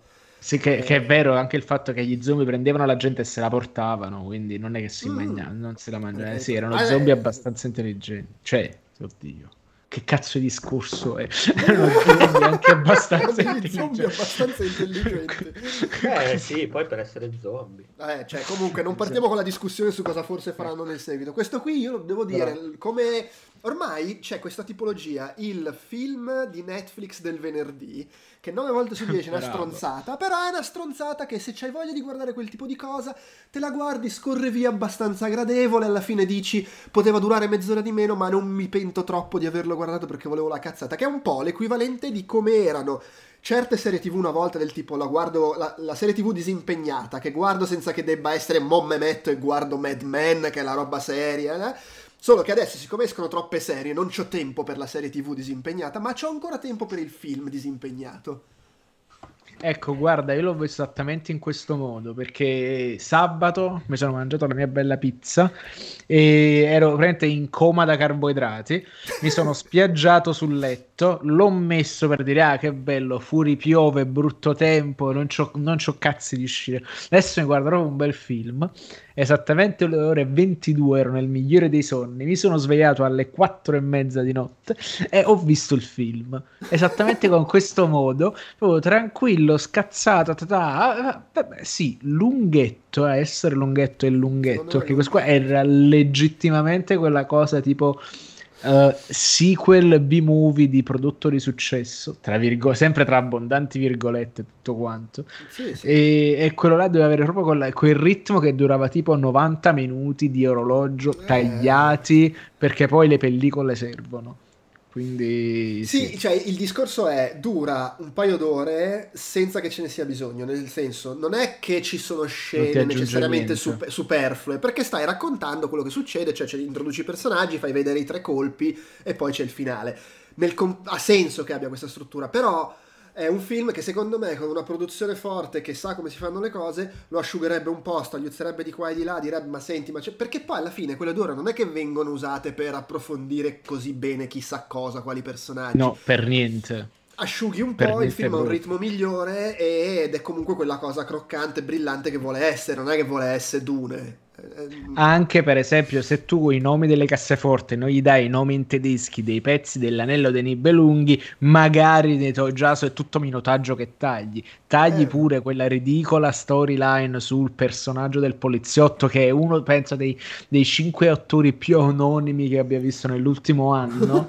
Capito? E quindi... Do- dopo averlo visto Netflix, io sono in Francia, ha iniziato a propormi tutta una serie di film e serie tv francesi in cui c'è lui. Non ne ho guardata ecco. una, però questo mi fa supporre che sia abbastanza famoso in Francia. E quindi ecco, abbastanza famoso in Francia, un po' come dire abbastanza famoso da Versa. Quindi. No, capito, però essendo il personaggio francese, metti la... sai, poi è sempre quella cosa che comunque se c'è lui che è famoso in Francia, tac, tot di gente in Francia lo guarderà solo perché c'è lui. Cioè, è un po' come mettere l'attore famoso ah, italiano ma il fatto in che una cosa sia famosa in Francia non è cioè non è... È non una è una contraddizione che... in termini. Non rema contro. No, perché tu perché lì l'idea è mettiamo in ogni film più gente famosa in più posti diversi, così in ogni posto c'è un motivo per cui qualcuno lo guarderà. Ah, ok, ok, ok. E, e credo sia que- cioè, questo è un film in cui c'è sì, l'attore sì, tedesco, sì. l'attore inglese, l'attore francese, l'attore australiano. Sembra eh, la barzelletta. Entrano tutti quanti in banca ed è una battuta. Sì, sì, beh, ma in fondo adesso fuori di...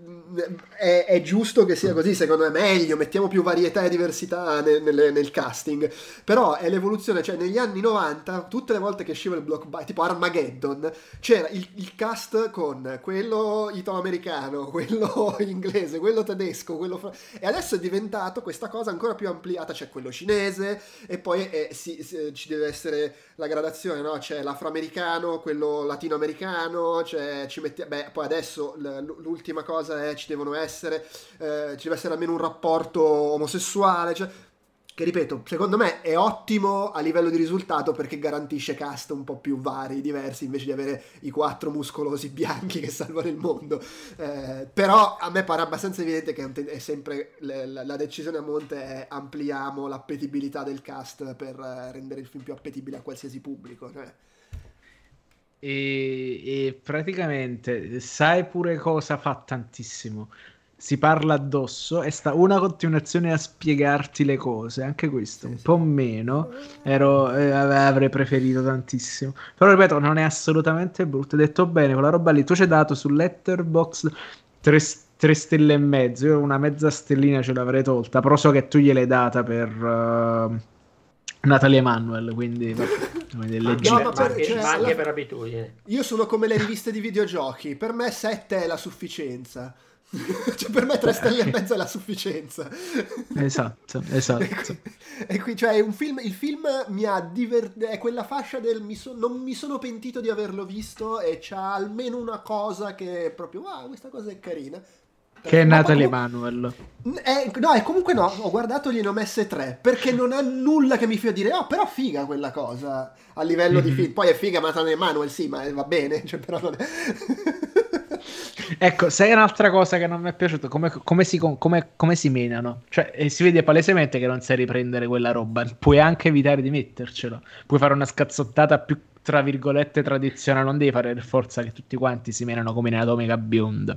Sì, Quindi, sì. sai, cioè, ripeto, Devo, eh. devo, anche confessare una cosa, io l'ho detto che l'ho trovato un po' lungo, il film l'ho visto in due parti per necessità, nel senso che lo stavo guardando, ho dovuto interrompere e non mi ricordo se il giorno dopo o due giorni dopo ho visto gli ultimi 40 minuti e secondo me questo mi ha anche fatto sopportare un po' di più la lunghezza, se l'avessi visto tutto mm. in fila forse mi avrebbe un po' rotto di più le palle, però insomma mm. vabbè, eh, secondo me è carino, ci può stare se vuoi vedere una roba disimpegnata. Allora, eh, purtroppo ho visto solo io Ultima Notte a Soho. A Soho? A Soho? Purtroppo eh, che è il nuovo, film di Ed...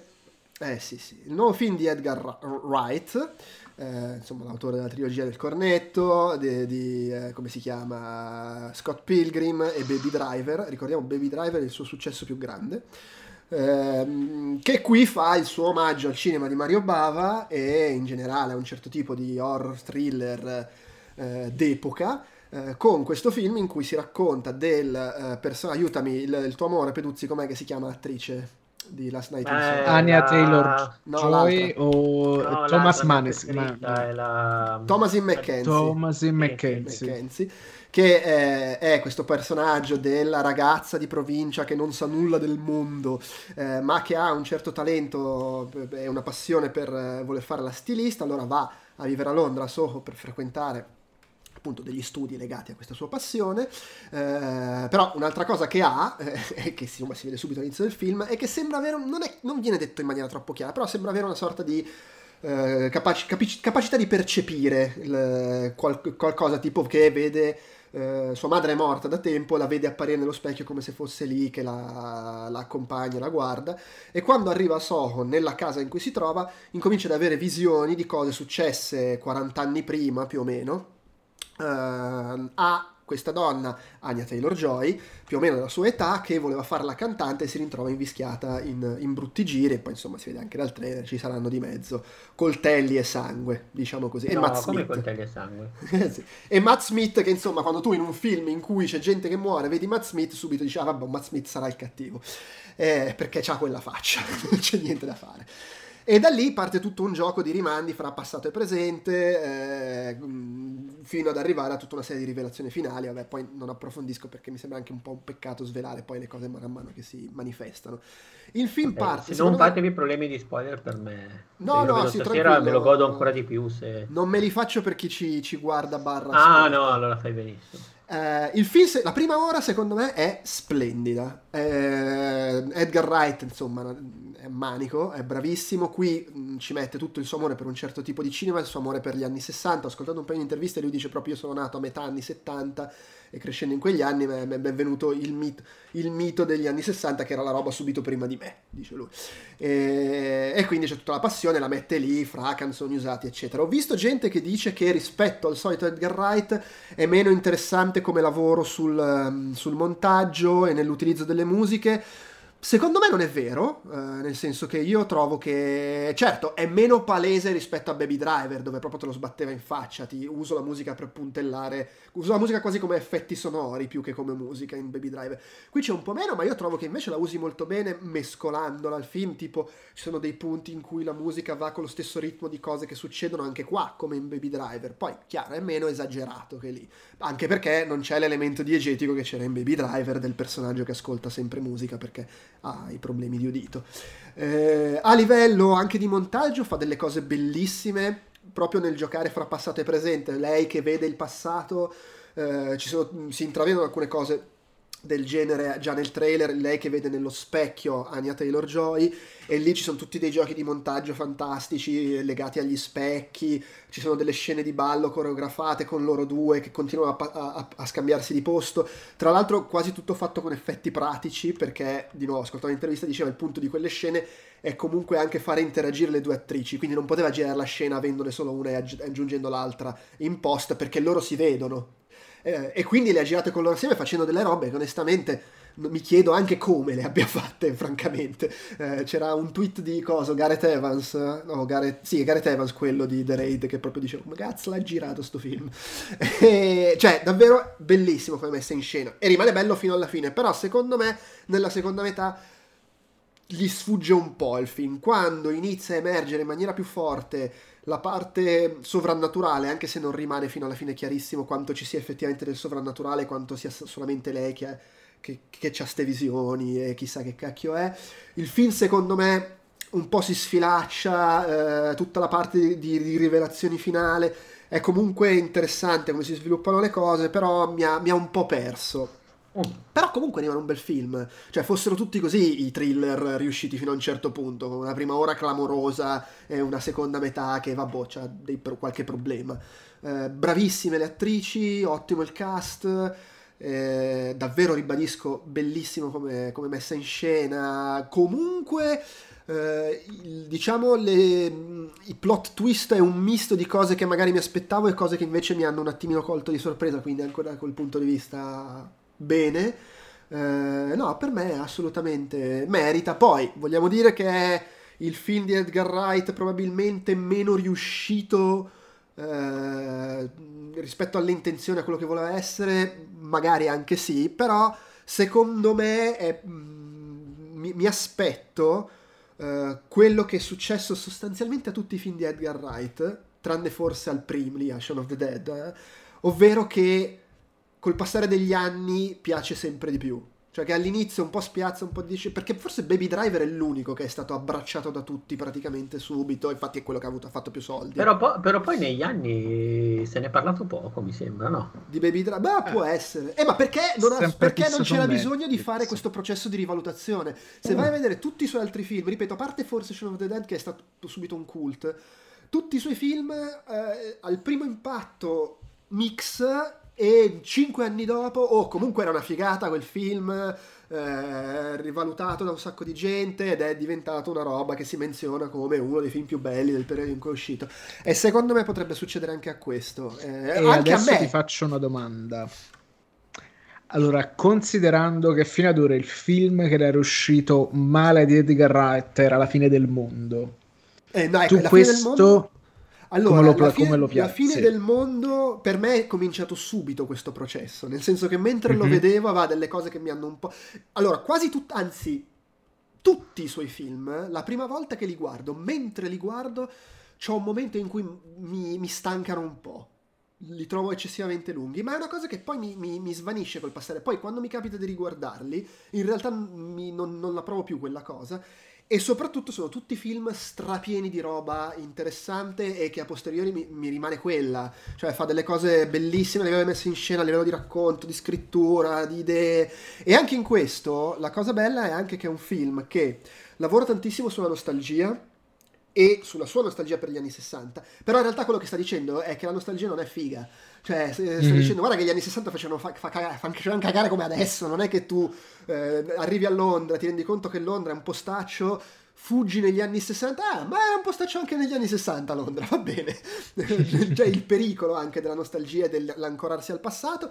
E poi comunque è un film che parla di... Come, come è My Night in Paris all'incontrario. Eh sì, esatto, e, ma è anche un film che parla comunque di eh, mondo dello spettacolo in generale, mondo dire, di patriarcato fondamentalmente, di quanto può essere brutto per una donna ritrovarsi in determinate situazioni e, e, e gliene succedono di ogni però non lo fa a senso unico. Comunque lo fa creando poi delle situazioni che lo rendono magari meno, eh, come dire, stucchevole di quanto potrebbe essere fare un film che fa discorsi del genere oggi. Quindi, insomma, no, proprio devo dire eh, interessante, visivamente molto bello.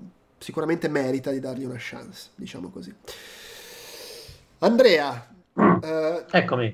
Sii snello sui molti santi del New Jersey. Eh. Guarda, se vuoi te lo riassumo in due, proprio in due parole. Mi va benissimo. È un film incomprensibile se non conoscete I Soprano, infruibile, nel senso che è un film eh, che per carità ha un arco principale narrativo che è dedicato al allo zio del protagonista, Tony Soprano, a, al padre di Christopher Montisanti, che era il suo braccio destro a un certo punto, che poi fa la fine che fa nel, nella serie. Inizia con una voce off un po' pacchiana proprio da parte di Christopher Montisanti, e, però poi ti racconta praticamente, cioè il punto è, ti racconto come mai mio zio mi ha, mi ha fatto questo e, e, da lì parte con un flashback, un doppio flashback in realtà, perché c'è una prima parte del film che è ambientata negli anni 60, quindi quando Tony Soprano è eh, bambino, e poi una seconda parte che è ambientata negli anni 70, quando è adolescente. Però Tony Soprano rimane sempre più o meno come lo sfondo, tra virgolette, nel senso che il suo ruolo è quello di assistere a un certo comportamento dello zio, cioè al padre di Christopher, e vedere che è interpretato da, da Nivola, se non sbaglio e, e vedere praticamente capire che cosa lo ha portato a fare determinate scelte. Dovrebbe essere il film di formazione, il, la origin story di Tony Soprano, ma lo è solo in parte perché comunque rimane sempre, eh, diciamo così, a lato. Così come rimane a lato anche il rapporto di Tony Soprano con la madre, che è un po' il cattivo della serie, tra virgolette, è comunque il personaggio forse più interess- tra i più interessanti della serie, ma anche quello più eh, moralmente, emotivamente controverso perché è pazza sostanzialmente.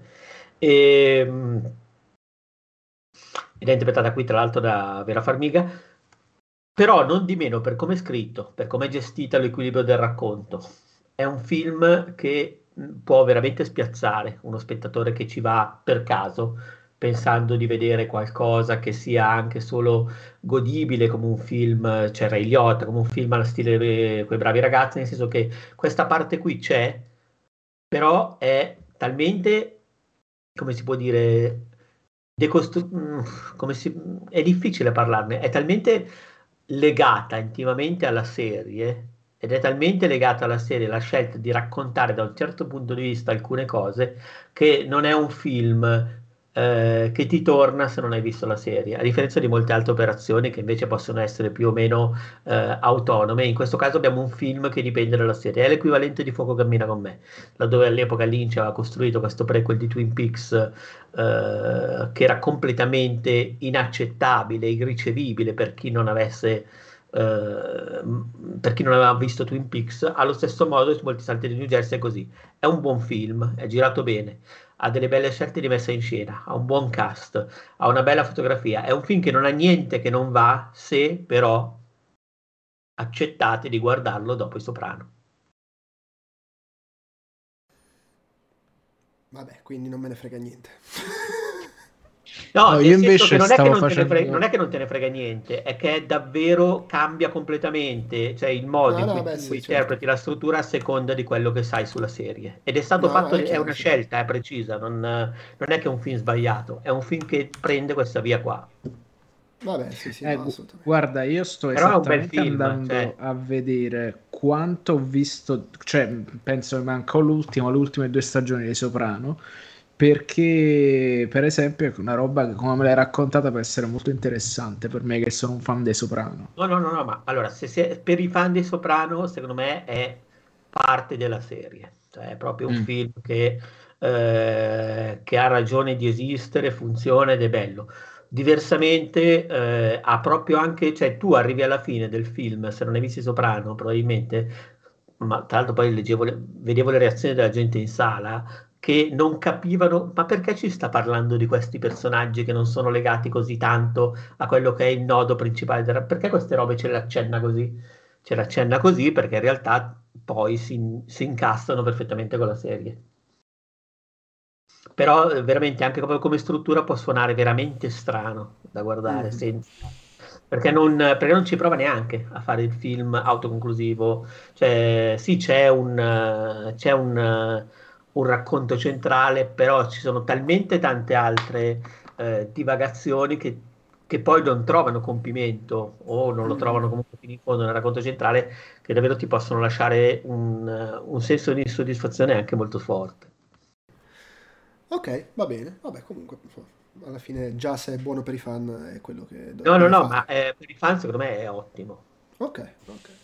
Allora, rimaneggio un po' la scaletta prevista perché c'è sempre quell'elemento padre degenere che a un certo punto dovrà andare a prendere sua figlia all'asilo. Eh, parliamo di Eternals subito, leviamocelo. Senza fare spoiler, tanto poi la prossima settimana eh, che l'avrà visto Francesco, Francesco ti metto sulla graticola, ti tocca andare a vederlo. Mi tocca andare a vederlo. Faremo le spoilerate. Eh, allora, io in realtà non capisco perché, cioè, allora, ho l'impressione che sia il film in cui la critica americana a un certo punto ha detto oh ci siamo rotti i coglioni, vaffanculo, di questo parliamo male, perché non mi è sembrato così sensibilmente peggiore di tanti altri che hanno trattato in, in maniera migliore. Eh, alla fine, e non lo trovo neanche così diverso come molti dicono. È vero che si prende un po' più sul serio del solito, ci sono meno battute però comunque ci sono, cioè eh, è, mi sem- non mi sembra che si prenda più sul serio, il tono è diverso perché è un film diverso, un racconto diverso, ma non mi sembra che si prenda poi così più sul serio di, che ne so, Captain America The Winter Soldier, anche lì è un film, anche quello era un film in cui c'era meno comicità del solito, era più sul sarcasmo fra i personaggi, qua c'è meno comicità del solito, eh, ci sono delle scene in cui si fanno un po' di battute, però il film tende a prendersi sul serio, per cui anche lì non vedo questo gran cambiamento. Eh, a me è sembrata la solita roba, cioè veramente la solita roba. Film Marvel, storia di origini, eh, ci mettiamo dentro un po' di accenni a cose che avverranno, comunque meno che in altri film, secondo me. Eh, cast nuovo di personaggi, boh, vediamo se funziona. Qualche faccia famosa, un po' d'azione, un po' di cazzate, un po' di, un po di mitologia. Eh, il momento, scene intime in cui ti, ti diamo un po' di, di, di, Ecco, rispetto magari a Vedova Nera, dove la scena intima, ta- la classica scena, il momento casa, scena intima tavola, la cosa migliore di Capitan Marvel e di Vedova. Qui forse è quello in cui quel momento lì è più goffo del solito Mm, pur gradevole, eh, non riesce secondo me a dare ai personaggi quel gusto, quel, quel, eh, a darti quel senso di empatia che magari ti riuscivano a dare in altri film. Di contro mi ha dato meno fastidio la parte casinista, ho trovato più suggestiva la parte d'azione finale, evocativa, col celestiale che emerge dalle acque, i combattimenti erano meno, perlomeno non c'era la situazione, arrivano 100 mostri da una parte e 100 eroi dall'altra e facciamo per la ventisettesima volta la scena di, di battaglia del Signore degli Anelli, ma era, e soprattutto erano degli scontri che portavano avanti un po' il racconto e comunque raccontavano qualcosa e non era tipo in vedova nera, ah ok, mettiamo un attimo in pausa che dobbiamo far cascare una roba dal cielo per 20 minuti e poi finiamo la storia. Non lo so, l'ho trovato gradevole, eh, com- prevedibilmente tutto quel parlare di ah Chloe Zhao finalmente ha portato la fotografia nei film Marvel ma sto cazzo perché sì c'è qualche paesaggio bello ma tanto poi alla fine il punto è che metti in paesaggio e sopra ci piazzi le cose che volano cioè non ho trovato un film così evocativo e soprattutto guardandolo subito dopo Dune cioè, la differenza è mostruosa. Uno, nel fatto che dicevamo prima che Dune è un film in cui si vede una visione e qualcuno che vuole fare una cosa, e qui secondo me si vede troppo quello che poi in realtà è abbastanza uscito, ovvero il fatto che sia stato uno dei film Marvel più complessi a livello di lavorazione perché c'era la regista ingaggiata prima che vincesse l'Oscar, ma che ha girato il film dopo averlo vinto e quindi sul set si permetteva di pretendere cose. È, è dovuto arrivare Kevin Feige con l'aereo a dirle: No, sentite, pre- cioè, troviamo un compromesso. Perché proprio ci sono dei momenti in cui, tipo, prima dicevo le parti in cui scherzano fra di loro, le trovate. Se, è come se dicessero: Oh, sono passati 20 minuti senza una battuta, mettiamoci una scenetta simpatica con loro che si pigliano per il culo. E, e, le parti poi in cui, tipo, nel trailer si vede quell'astronave a triangolo, che è la loro astronave che arriva, e dovrebbe essere il momento in cui vedi l'immensità di questa cosa, e cioè, rispetto a come te la rende Dune quando arriva l'astronave che, che, sta atterrando, non c'è veramente paragone. Qui è un triangolo che svolazza, è di immensità che... Anche se devo dire, il celestiale gigantesco, secondo me, la sua figura la fa. Cioè, quella parte lì sono riusciti a trattarla bene a livello visivo. Poi il film è carino, io non mi ricordavo lo sviluppo delle loro vicende nei fumetti e devo dire che il, il, il plot twist non è che mi abbia sconvolto, però un pochino mi ha colto di sorpresa il plot twist che c'è, diciamo, a due terzi di film, anche se mi sono chiesto, e cerchiamo di non, di non svelarlo, però eh, mi sono chiesto, non so tu cosa ne pensi Andrea, secondo me, se invece che come plot twist questa cosa non l'avessero trattata così, ma avessero detto fin dall'inizio che la situazione era quella, ci sarebbe stato margine per sviluppare in maniera più interessante i rapporti fra i personaggi. Se noi pubblico avessimo saputo fin da subito che le cose sarebbero finite così, Secondo me potevano fare un lavoro più interessante nel, nel, tratteggiare i rapporti fra i personaggi, le dinamiche fra di loro, che è una cosa che invece trovo venga poco fuori. Ci sono. C'è una bella alchimia fra alcuni personaggi, tipo il personaggio di Barry Keoghan lì, quello che sa ipnotizzare la gente, e la ragazza sorda che corre veloce. Secondo me loro, pur avendo pochissimo spazio, hanno una bella chimica eh, funzionano alcune coppie, ma come gruppo trovo che non renda molto il senso della famiglia che dovrebbero essere di questo affetto che hanno fra di loro. E poi ci sono cose che sono buttate lì senza che siano sviluppate. Per esempio, c'è il personaggio di Kumail Nanjani che da un certo punto in poi dice ah io seguo lui perché ho sempre seguito lui e lo rispetto gli...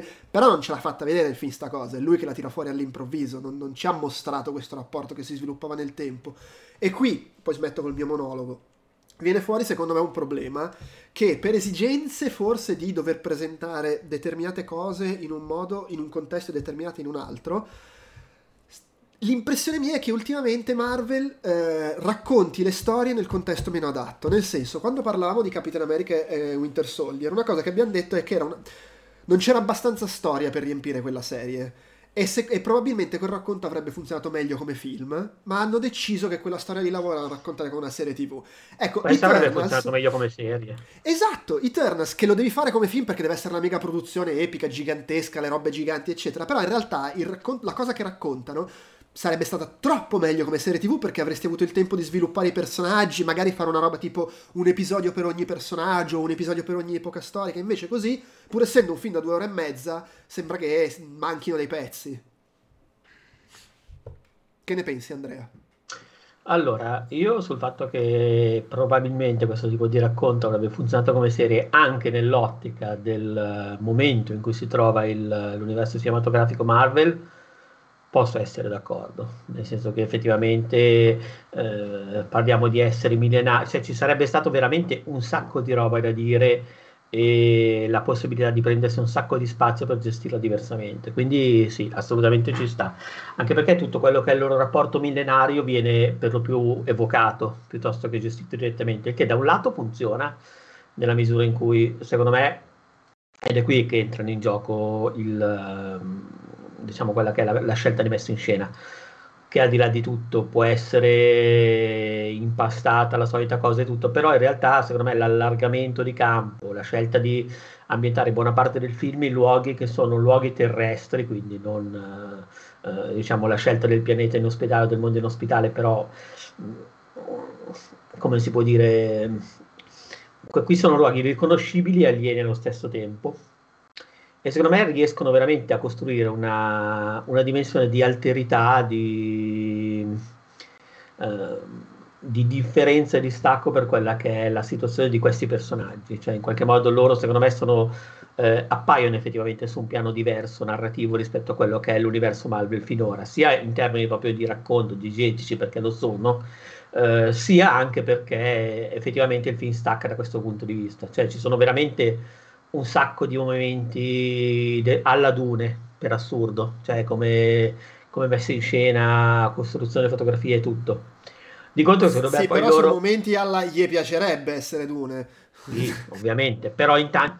Ma gli piacerebbe essere dune perché? Perché poi in realtà su questi scenari, su questi paesaggi che sono, eh, che sono staccati, cioè sì, c'è la, parte, c'è la parte a Londra se non sbaglio all'inizio, è Londra o Oxford, non ricordo.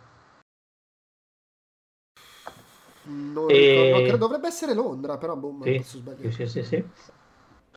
E poi però per il resto il film si esprime veramente su questi, su questi piani che sono, eh, che sono selvaggi, che sono, dove c'è pochissima presenza di esseri umani, dove praticamente ci sono solo loro che sono queste letteralmente divinità, perché effettivamente se di solito negli altri Marvel ci sono rimandi nei supereroi che rimandano a questa o quest'altra divinità, loro sono letteralmente le cose mandate sulla Terra per diventare poi quelle che noi abbiamo assorbito come divinità, quindi loro sono proprio letteralmente gli dei della terra, per assurdo, e che poi non lo siano, non lo siano per questioni di twist, narrazione, tutto quanto, poco importa, però di fatto diciamo che le principali mitologie sono debitrici a quello che loro, ai, alle robe che loro hanno fatto fin tanto che erano qua.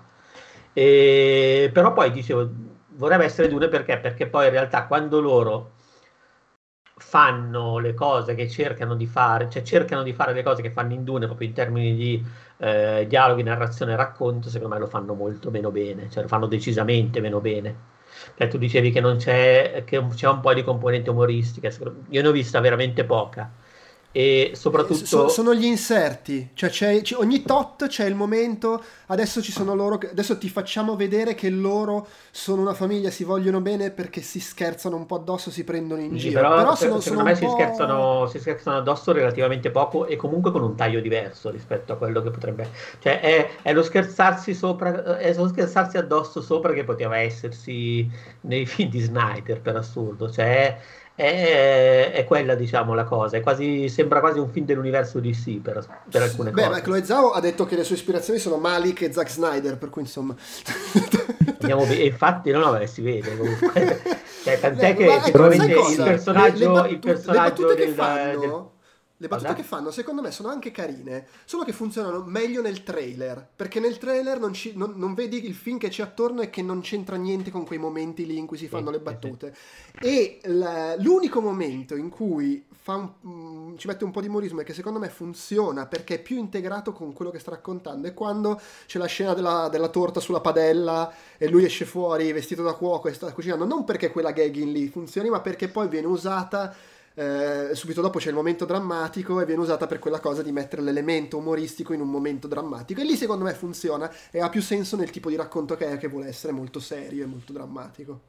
E beh, anche se è drammatico poi come gli argomenti che tocca, che per carità sì. non, non, sono il libero arbitrio, la, il, il, rapporto con la mortalità e l'immortalità, per carità sono cose che si sono sentite mille volte, però loro sì, le, sì. le, fanno pesare particolarmente nel modo in cui le gestiscono ed è lì che secondo me ripeto, avere da una parte la direzione degli attori che usa Villeneuve e dall'altra la direzione degli attori Zao, di Zao e che però magari è passata per quelli che possono essere i dictat uh, di un eh certo sì, modo di fare cinema. Marvel, secondo me c'è una differenza che è abissale, nel senso eh, c'è la stessa differenza eh, da una parte c'è l'epica, dall'altra, tra virgolette, c'è la telenovela, per, sì, nel modo beh, in cui gestiscono il, peso, danno, gestiscono il peso delle cose che dicono. È quella cosa di eh, nel momento in cui inizi a prenderti così sul serio, emerge il fatto che se però il livello della scrittura rimane lo stesso di quando non ti prendi sul serio. Esatto, sì, sì, è quella roba lì. E soprattutto poi, il, secondo me, anche la gestione del cast. In particolare Vabbè, il personaggio di, oddio, come si chiama l'attore di Game of Thrones? Un blackout. Madden, Richard Madden. Sì, eh, sono entrambi me, che imita letteralmente il Superman cazzuto di Snyder. Cioè, fa, fa, vabbè, lui è Superman letteralmente, ma proprio per il fatto sì, che la. Ma viene anche preso in giro nel film per questo. Sì, lo chiamano anche. Ma perché di fatto Superman è ispirato a lui nell'economia del film. Sì. Ma perché? Perché lui è il dio apollineo legato al sole, certo, legato alla forza, legato a una certa rappresentazione da cui poi gli autori di supereroi hanno trasferito i personaggi come Superman. Per cui di fatto lui è l'archetipo di Superman. È letteralmente l'archetipo di Superman. Però Ma, è bello. Vai. Secondo me il cast è abbastanza azzeccato. Io trovo che siano più o meno tutti adatti ai personaggi. Il problema è poi proprio come vengono trattati i personaggi e lì emerge la differenza di carisma fra gli attori, nel senso che Brian Tyree Henry ha una capacità di cavare il sangue dalle rape enorme e lui secondo me è fantastico anche se fa quattro cose in croce perché lo vedi, c'ha proprio un carisma e una capacità di buttare fuori emozione che emerge anche nel poco che gli viene dato. La stessa Angelina Jolie che fa un personaggio non particolare... È, è, forse quello più comico, contestualmente parlando. Sì, e, e, però funziona, perché? Perché c'ha carisma. Richard Madden, secondo me, non è un attore pessimo, perché l'ho visto in altre cose in cui funziona bene. Qui fa quello che deve fare, il problema è che è un personaggio che non è facile far funzionare il suo, ed è risulta un po', un po', goffo. Poi di nuovo, il fatto che sia un po' goffo e legnoso in realtà è anche parte di quello che vuole essere il personaggio. Cioè, sì, è, è, è, un Superman, è, è, il Superman di Snyder, è il Superman sì, di sì, Snyder sì. che si alza incazzato e che fa brutto perché è talmente potente che può fare paura. Sì, però è che boh, cioè, proprio lasciato. Però, non... però, per dire, cioè, quando fanno il dialogo in cui c'è lui che parla con uh, la tipa che sono lì nel deserto, tutto, cioè loro in costume su quella scenografia lì, cazzo, cioè ti ripeto, sono un pugno in un occhio, diversamente da simili trovate di Dune dove magari la luce, la fotografia, il sì, gusto sì. diverso per i costumi, la direzione diversa degli attori impasta tutto bene. Poi secondo me c'è proprio scarso, cioè non lo so, io trovo che funzioni male l'intesa fra i due attori e non mi vendono per niente il fatto che loro si sono amati per migliaia di anni, quando, no. ripeto, gli altri due, Barry Keoghan e continua a sfuggirmi il nome dell'attrice, quella che fa la tizia che corre velocissimo, sì, hanno, loro funzionano benissimo. Hanno tre momenti in cui fanno vedere che c'è affetto fra di loro, ma cazzo sono potenti il triplo de- della mezz'ora dedicata a quegli altri due. Sono, la, la, l'intesa fra loro due è fantastica. Eh... Sì, sì, sì. Ah, lui, lui, tra l'altro, Barry Cogan è veramente bravissimo. Poi, secondo me, sì, sì, la sì. Se la poi lui c'ha, grande. Lei lui non è, la faccia di quello che lo vedi come si dice... Mm, Cosa? Oddio, è Lauren Ridloff, giusto?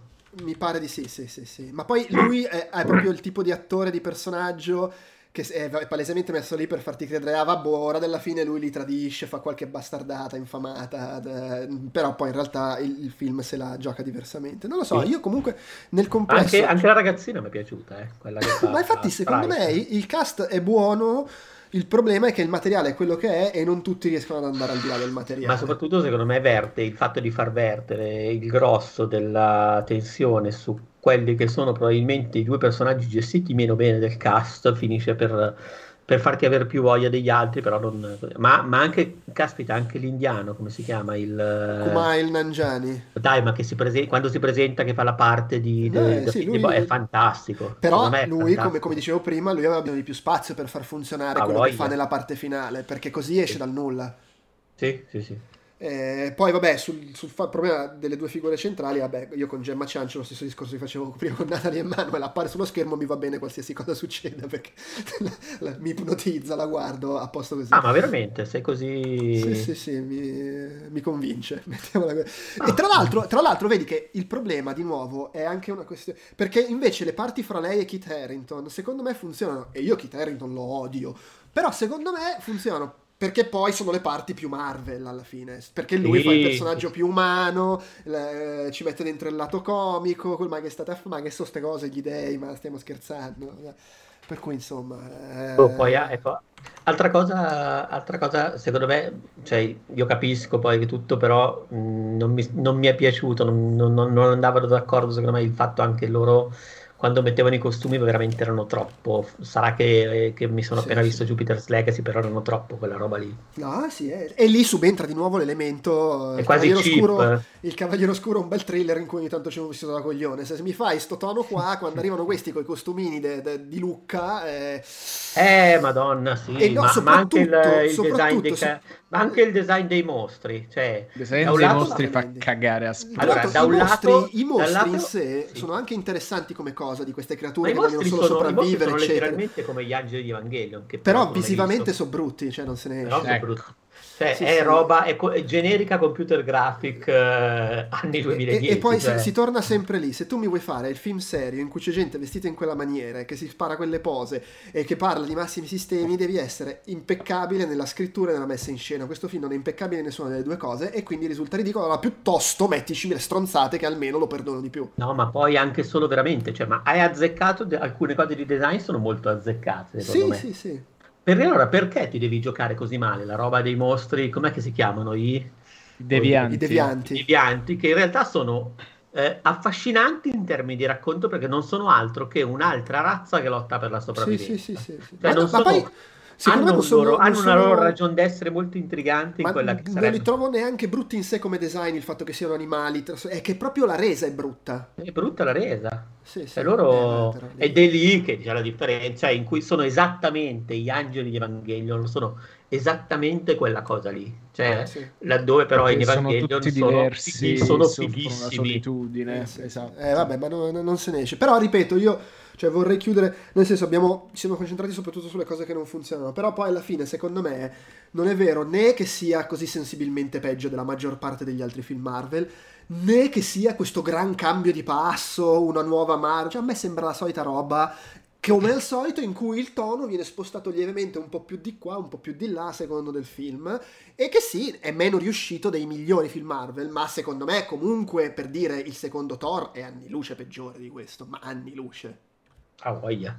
Beh, detto questo, secondo me io, lo, io comunque lo, lo, l'ho guardato volentieri anche perché, come sempre, io non so mai un cazzo del mondo Marvel, per cui a me arriva tutto dai film, qualche cazzata su Wikipedia, sì, sì, per sì. cui per me bam, come quando hanno messo i Guardiani della Galassia, cioè eh, no, nel sì, senso, sì, eh, hanno, ok, adesso c'è un'altra scala più grande ancora che mi voglio vedere cosa, come si incassa, per cui boh, da, da, quel punto di vista io lo guardo anche proprio come sì. racconto di cose che non so e poteva andare ben peggio. E la parte dei celestiali, ripeto, secondo me anche visivamente molto figa alla fine quando si vede quello enorme là, secondo me ci sono delle cose belle. No, Poi parleremo... ma va, cose lì, ma anche la, la roba del, la roba che viene incubata dal mondo, il celest- della Terra. Sì, sì, eh, sì. Quelli sono dei momenti... Lì sì, poi ci, sì, sarebbe, sì. ci sarebbe, però la prossima settimana nerdiamo un po', parliamo dei possibili sviluppi futuri e anche di una cosa che in questo film, devo dire, mi, ha, mi è venuta in mente più spesso che in altri film solito, la solita cosa da universo di, di, supereroi in cui dici, vabbè, ma come cazzo è possibile che sta a succedere sta cosa e non arriva perlomeno il Dottor Strange a vedere cosa sta succedendo?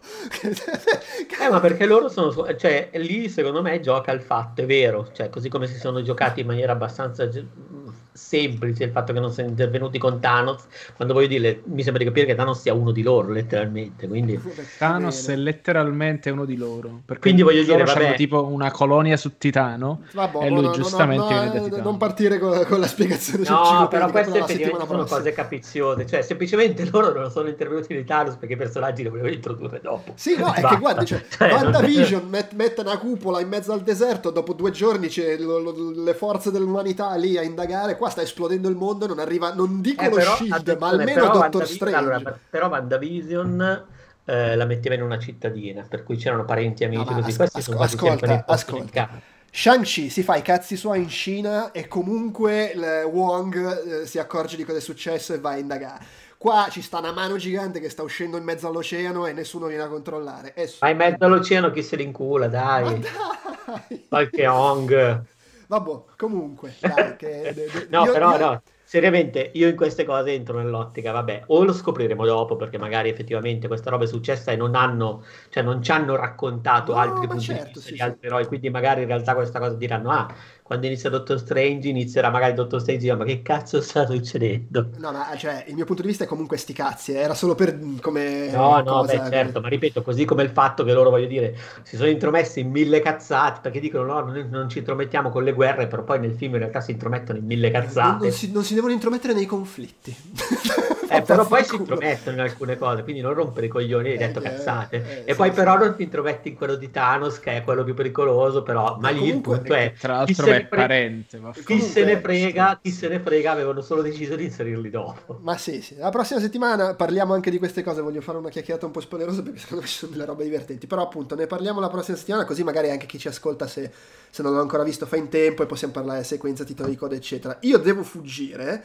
per cui lascio voi a parlare degli ultimi tre film in scaletta, introducendo però The Harder They Fall, visto che l'ho visto anch'io, che è uscito su Netflix venerdì scorso, è western eh, super stiloso, per così dire, eh, diretto da un regista che tra l'altro arriva dal mondo della musica. Io ammetto non conosco granché il, la, la, persona, comunque si parla di James Samuel, eh, che eh, sostanzialmente è un western, eh, c'è proprio questo disclaimer all'inizio, che vuole un po' riappropriarsi, del, riappropriarsi e riparare al fatto che se tu stai a vedere la storia dei film western pare che in America non ci stavano quasi per niente persone di colore, quando poi in realtà a livello di, di documentazione storica parrebbe che perlomeno un terzo lo erano di colore.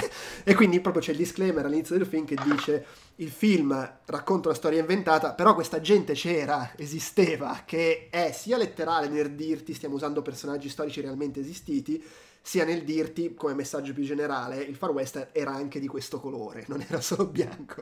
E il film è un western che si potrebbe dire un po' tarantiniano, se vogliamo, che è la cosa più banale da dire, però insomma Letteralmente Black Exploitation fatta bene dopo sì. che Tarantino ha reso la Black Exploitation di nuovo popolare. Prendete eh. l'uomo dei pugni di ferro di Rizza, questo è bello però. Esatto, sì, è un western con un cast clamoroso, tutti fantastici, una pacca enorme in ogni singola cosa che si vede a schermo, attori, fotografia, regia, messa in scena, montaggio, colonna sonora, è tutto veramente laccatissimo, bellissimo, secondo me gradevolissimo, divertente, eh, con, anche a livello narrativo non è che faccia nulla che non si sia mai visto in altri film western, però ci mette dentro delle idee eh, anche il modo in cui, poi scherzoso in cui gioca sul fatto è un film western tutto nero, ma non è che non ci siano i bianchi. Guarda, ci stanno anche i bianchi, te li facciamo vedere, stanno nella città bianca, che è bellissimo. Una scena divertentissima quella. E io mi sono, di- cioè, non, non voglio dire che sia un capolavoro, però io mi sono divertito molto, l'ho guardato super volentieri. Devo fuggire, ti lascio parlarne Fugga. Francesco e vi lascio poi a parlare degli altri due film. Ciao, okay. ciao a tutti. Ciao. Ciao. E praticamente sì, per aggiungere quello che ha detto Joe Pappe, è sostanzialmente è, è questo. Io non, cioè, si, per quanto si ponga come un western, il riferimento culturale più vicino al genere western è Django Unchained e come chiunque sia un minimo conoscitore di quel pantano che il postmodernismo sa, più che un, uh, un film western è sostanzialmente black exploitation pura, ma non soltanto dal punto di vista di riappropriazione culturale del mezzo cinematografico da parte delle persone di colore, ma proprio come messa in scena, come uh, ti, uh, come, come, effetti speciali, come rappresentazione della violenza, è molto più vicino a quel cinema degli anni 70, anche dal punto di vista delle colonne sonore, della musica in sottofondo, rispetto a quanto praticamente rispetto a qualsiasi altro spaghetti western o western classico nemmeno per sbaglio. Quindi è un esperimento visivamente impressionante. Sono tutti quanti bravissimi. Jonathan Majors si conferma uno degli attori di colore più rappresentativi di questa generazione che puntualmente si scontra quasi a livello culturale e, e, e generazionale con un Idris Elba che si mangia qualsiasi cosa vede, cioè quello che spicca è un carisma disarmante di tutti i personaggi, è un gusto per la messa in scena dell'azione incredibile ed è veramente veramente molto bello. Penso sia uh, se la gioca con Freak Out per essere il film più bello che ho visto questa settimana a mani bassissime, perché è veramente una, una una spanna sopra quanto sia legittimo aspettarsi da una produzione di Netflix. Quindi lo consiglio caldamente. È veramente bellissima. La colonna sonora è pazzesca e a riprova di quello che vi sto dicendo, mentre stavo scorrendo Instagram appare sul profilo di Deo Kojima il poster del film, quindi come tutti sanno Hideo Kojima pubblica soltanto la roba che gli piace, quindi è stato approvato anche dall'Altissimo. E bene così per quanto mi riguarda su questo film. Bene, io invece parlerò di Madre Paralelas che è l'ultimo film di Almodovar che era stato Almodovar o Almodovar tu che sei pratico allora, un attimo solo, fammi vedere come sta scritto perché mo acc- devo vedere come stanno scritti disposti gli accenti. Vediamo un poco. Pedro perché è, soff- è Almodovar. Almodovar. Che, che di fatto fa, secondo me, uno dei film più riusciti del suo ultimo periodo. Eh, il penultimo suo film, se non sbaglio, è stato Dolore e Gloria, dove invece aveva parlato, era un film nettamente biografico, dove tra le altre cose entrava il suo rapporto con la madre, però entrava e si immergeva in un discorso più complesso che ricordava anche la sua vita, quella che poteva essere la vita del suo alter ego nella Madrid degli anni, eh, degli anni 80 che doveva essere una Madrid fighissima, tra l'altro, perché era quella poi eh, di, di, rivoluzione culturale, di, di da, da, poi, da, da, cui poi è venuto fuori al Modovare una generazione di registi e attori che, sono, che l'hanno rappresentato, doveva essere una Madrid della Madonna.